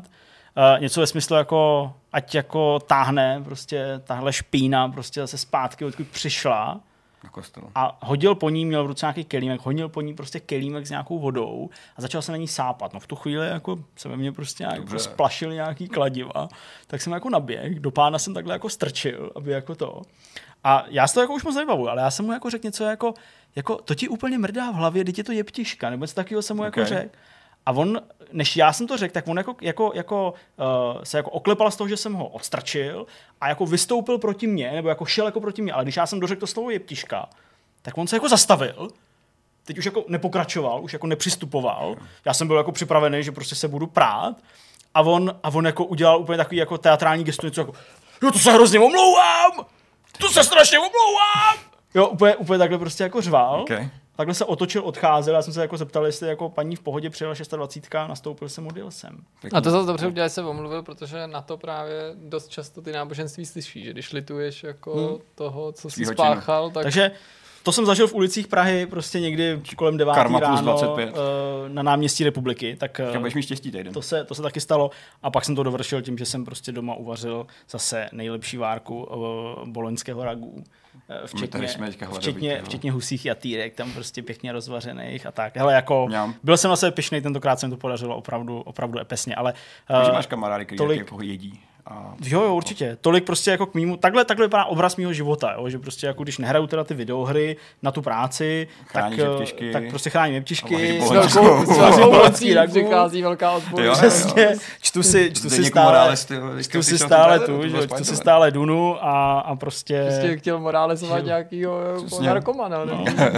Takže tak, no, tak eh, tolik k tomu bylo to vtipný. A taky jsem viděl v metru pána, a to možná, možná bylo ten den, pár minut před tímhle incidentem, jsem viděl pána v metru, který má v ruce telefon a na tom telefonu měl načtený nějaký náš článek z Vortexu. Tak to mě potěšilo, Ok. okay. že jsi to čet. Tak jestli jste to byl vy, pane, tak se mi ozvěte tady do komentářů a já vám tam dám srdíčko. A nebo si můžete od Zdeňka koupit jeho... Boloňské ragu? Ne, ojetý vůz. Jo, takhle. Ten stále prodával. Ano, Chevrolet stále ještě. Je eh, stále navíc. neměl jsem, neměl jsem Já prostě. jsem na to koukal, neviděl jsem, že by v tom No. posledním vidcastu naběhla nějaká Přijde. ta Takhle nabídka z Ale někdo mi tam psal, že prej prodal stočenou oktávku s To 10 jsem viděl, tisícema no. uh, najetýma kilometrama za 53 tisíc. No jo, ale Jediný co, MPčka jsou populární. no to já vím, ale jediný co, tak uh, pokud teda byla fakt stočená, tak pak nevím, proč to ten člověk pod svým jménem k nám tady psal. Ji nemá. Aby ho, aby, ho nevím. jako, aby ho jako třeba nevypátrali nebo něco takového. Třeba to bylo stočený na stáčet- druhou, jako, že ses nesmí. jako, že ses eh, jako rozhodl ještě jako Přidat. přidat. Mhm. Jo takhle, jako, že jsi tam jako... Jako, že máš pocit, vlastně. jako jo, najel Jako jsem sice tolik, jako. ale přijde mi, že to auto je navíc. Jo, Prostě. jo, jo, jo, jo. Trochu přitočím. Kouřil to, něco mi tam spadlo. No, jasně. A, a zároveň si tolik peněz ani nezasloužím. Prostě. Potrestám. Tak tak, no, tak tolik prostě k mýmu životu a tomu, co se děje. Já jsem viděl snad jedinou věc, která stojí za zmínku, za komentář, koukal jsem na různý starý filmy, filmy, ale to asi úplně nemá smysl jako připomínat, protože jsem to už někdy určitě ty filmy zmiňoval, ale objevil jsem, objevil, no prostě narazil jsem na HBO Go na seriál Miss Sherlock, což je další z variací na Sherlocka Holmese. Tentokrát je to variace moderní, takže něco na způsob Sherlocka s Cumberbatchem nebo takového toho jinýho Sherlocka, jehož jméno mi teďka vypadlo, jak v tom hraje Lucy Liu nebo kdo. Jo, takový ta, ta americká verze.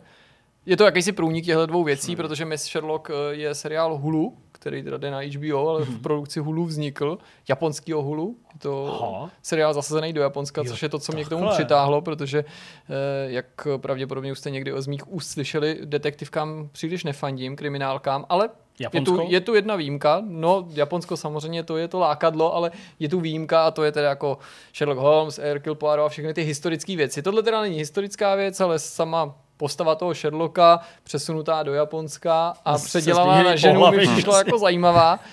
A nemůžu říct nakonec, že by ten seriál byl tak dobrý, jak jsem si ho představoval. Hmm. Škoda. Čekal, viděl jsem pár epizod, ono je to celý spíš minisérie, protože mám pocit, že to má asi 8 dílů, každý díl trvá 40 minut, jakože ty mají tu plnou stopáž, je to asi dva roky starý, takže vlastně nevím ani, jestli to bude pokračovat, nebo jestli třeba jenom víc sezon není na HBO. Prostě nic jsem o tom seriálu v podstatě nezjišťoval s výjimkou toho, že na ČSFD to má jenom nějaký lehce nadprůměrný hodnocení, něco kolem průměrného skóre 57%.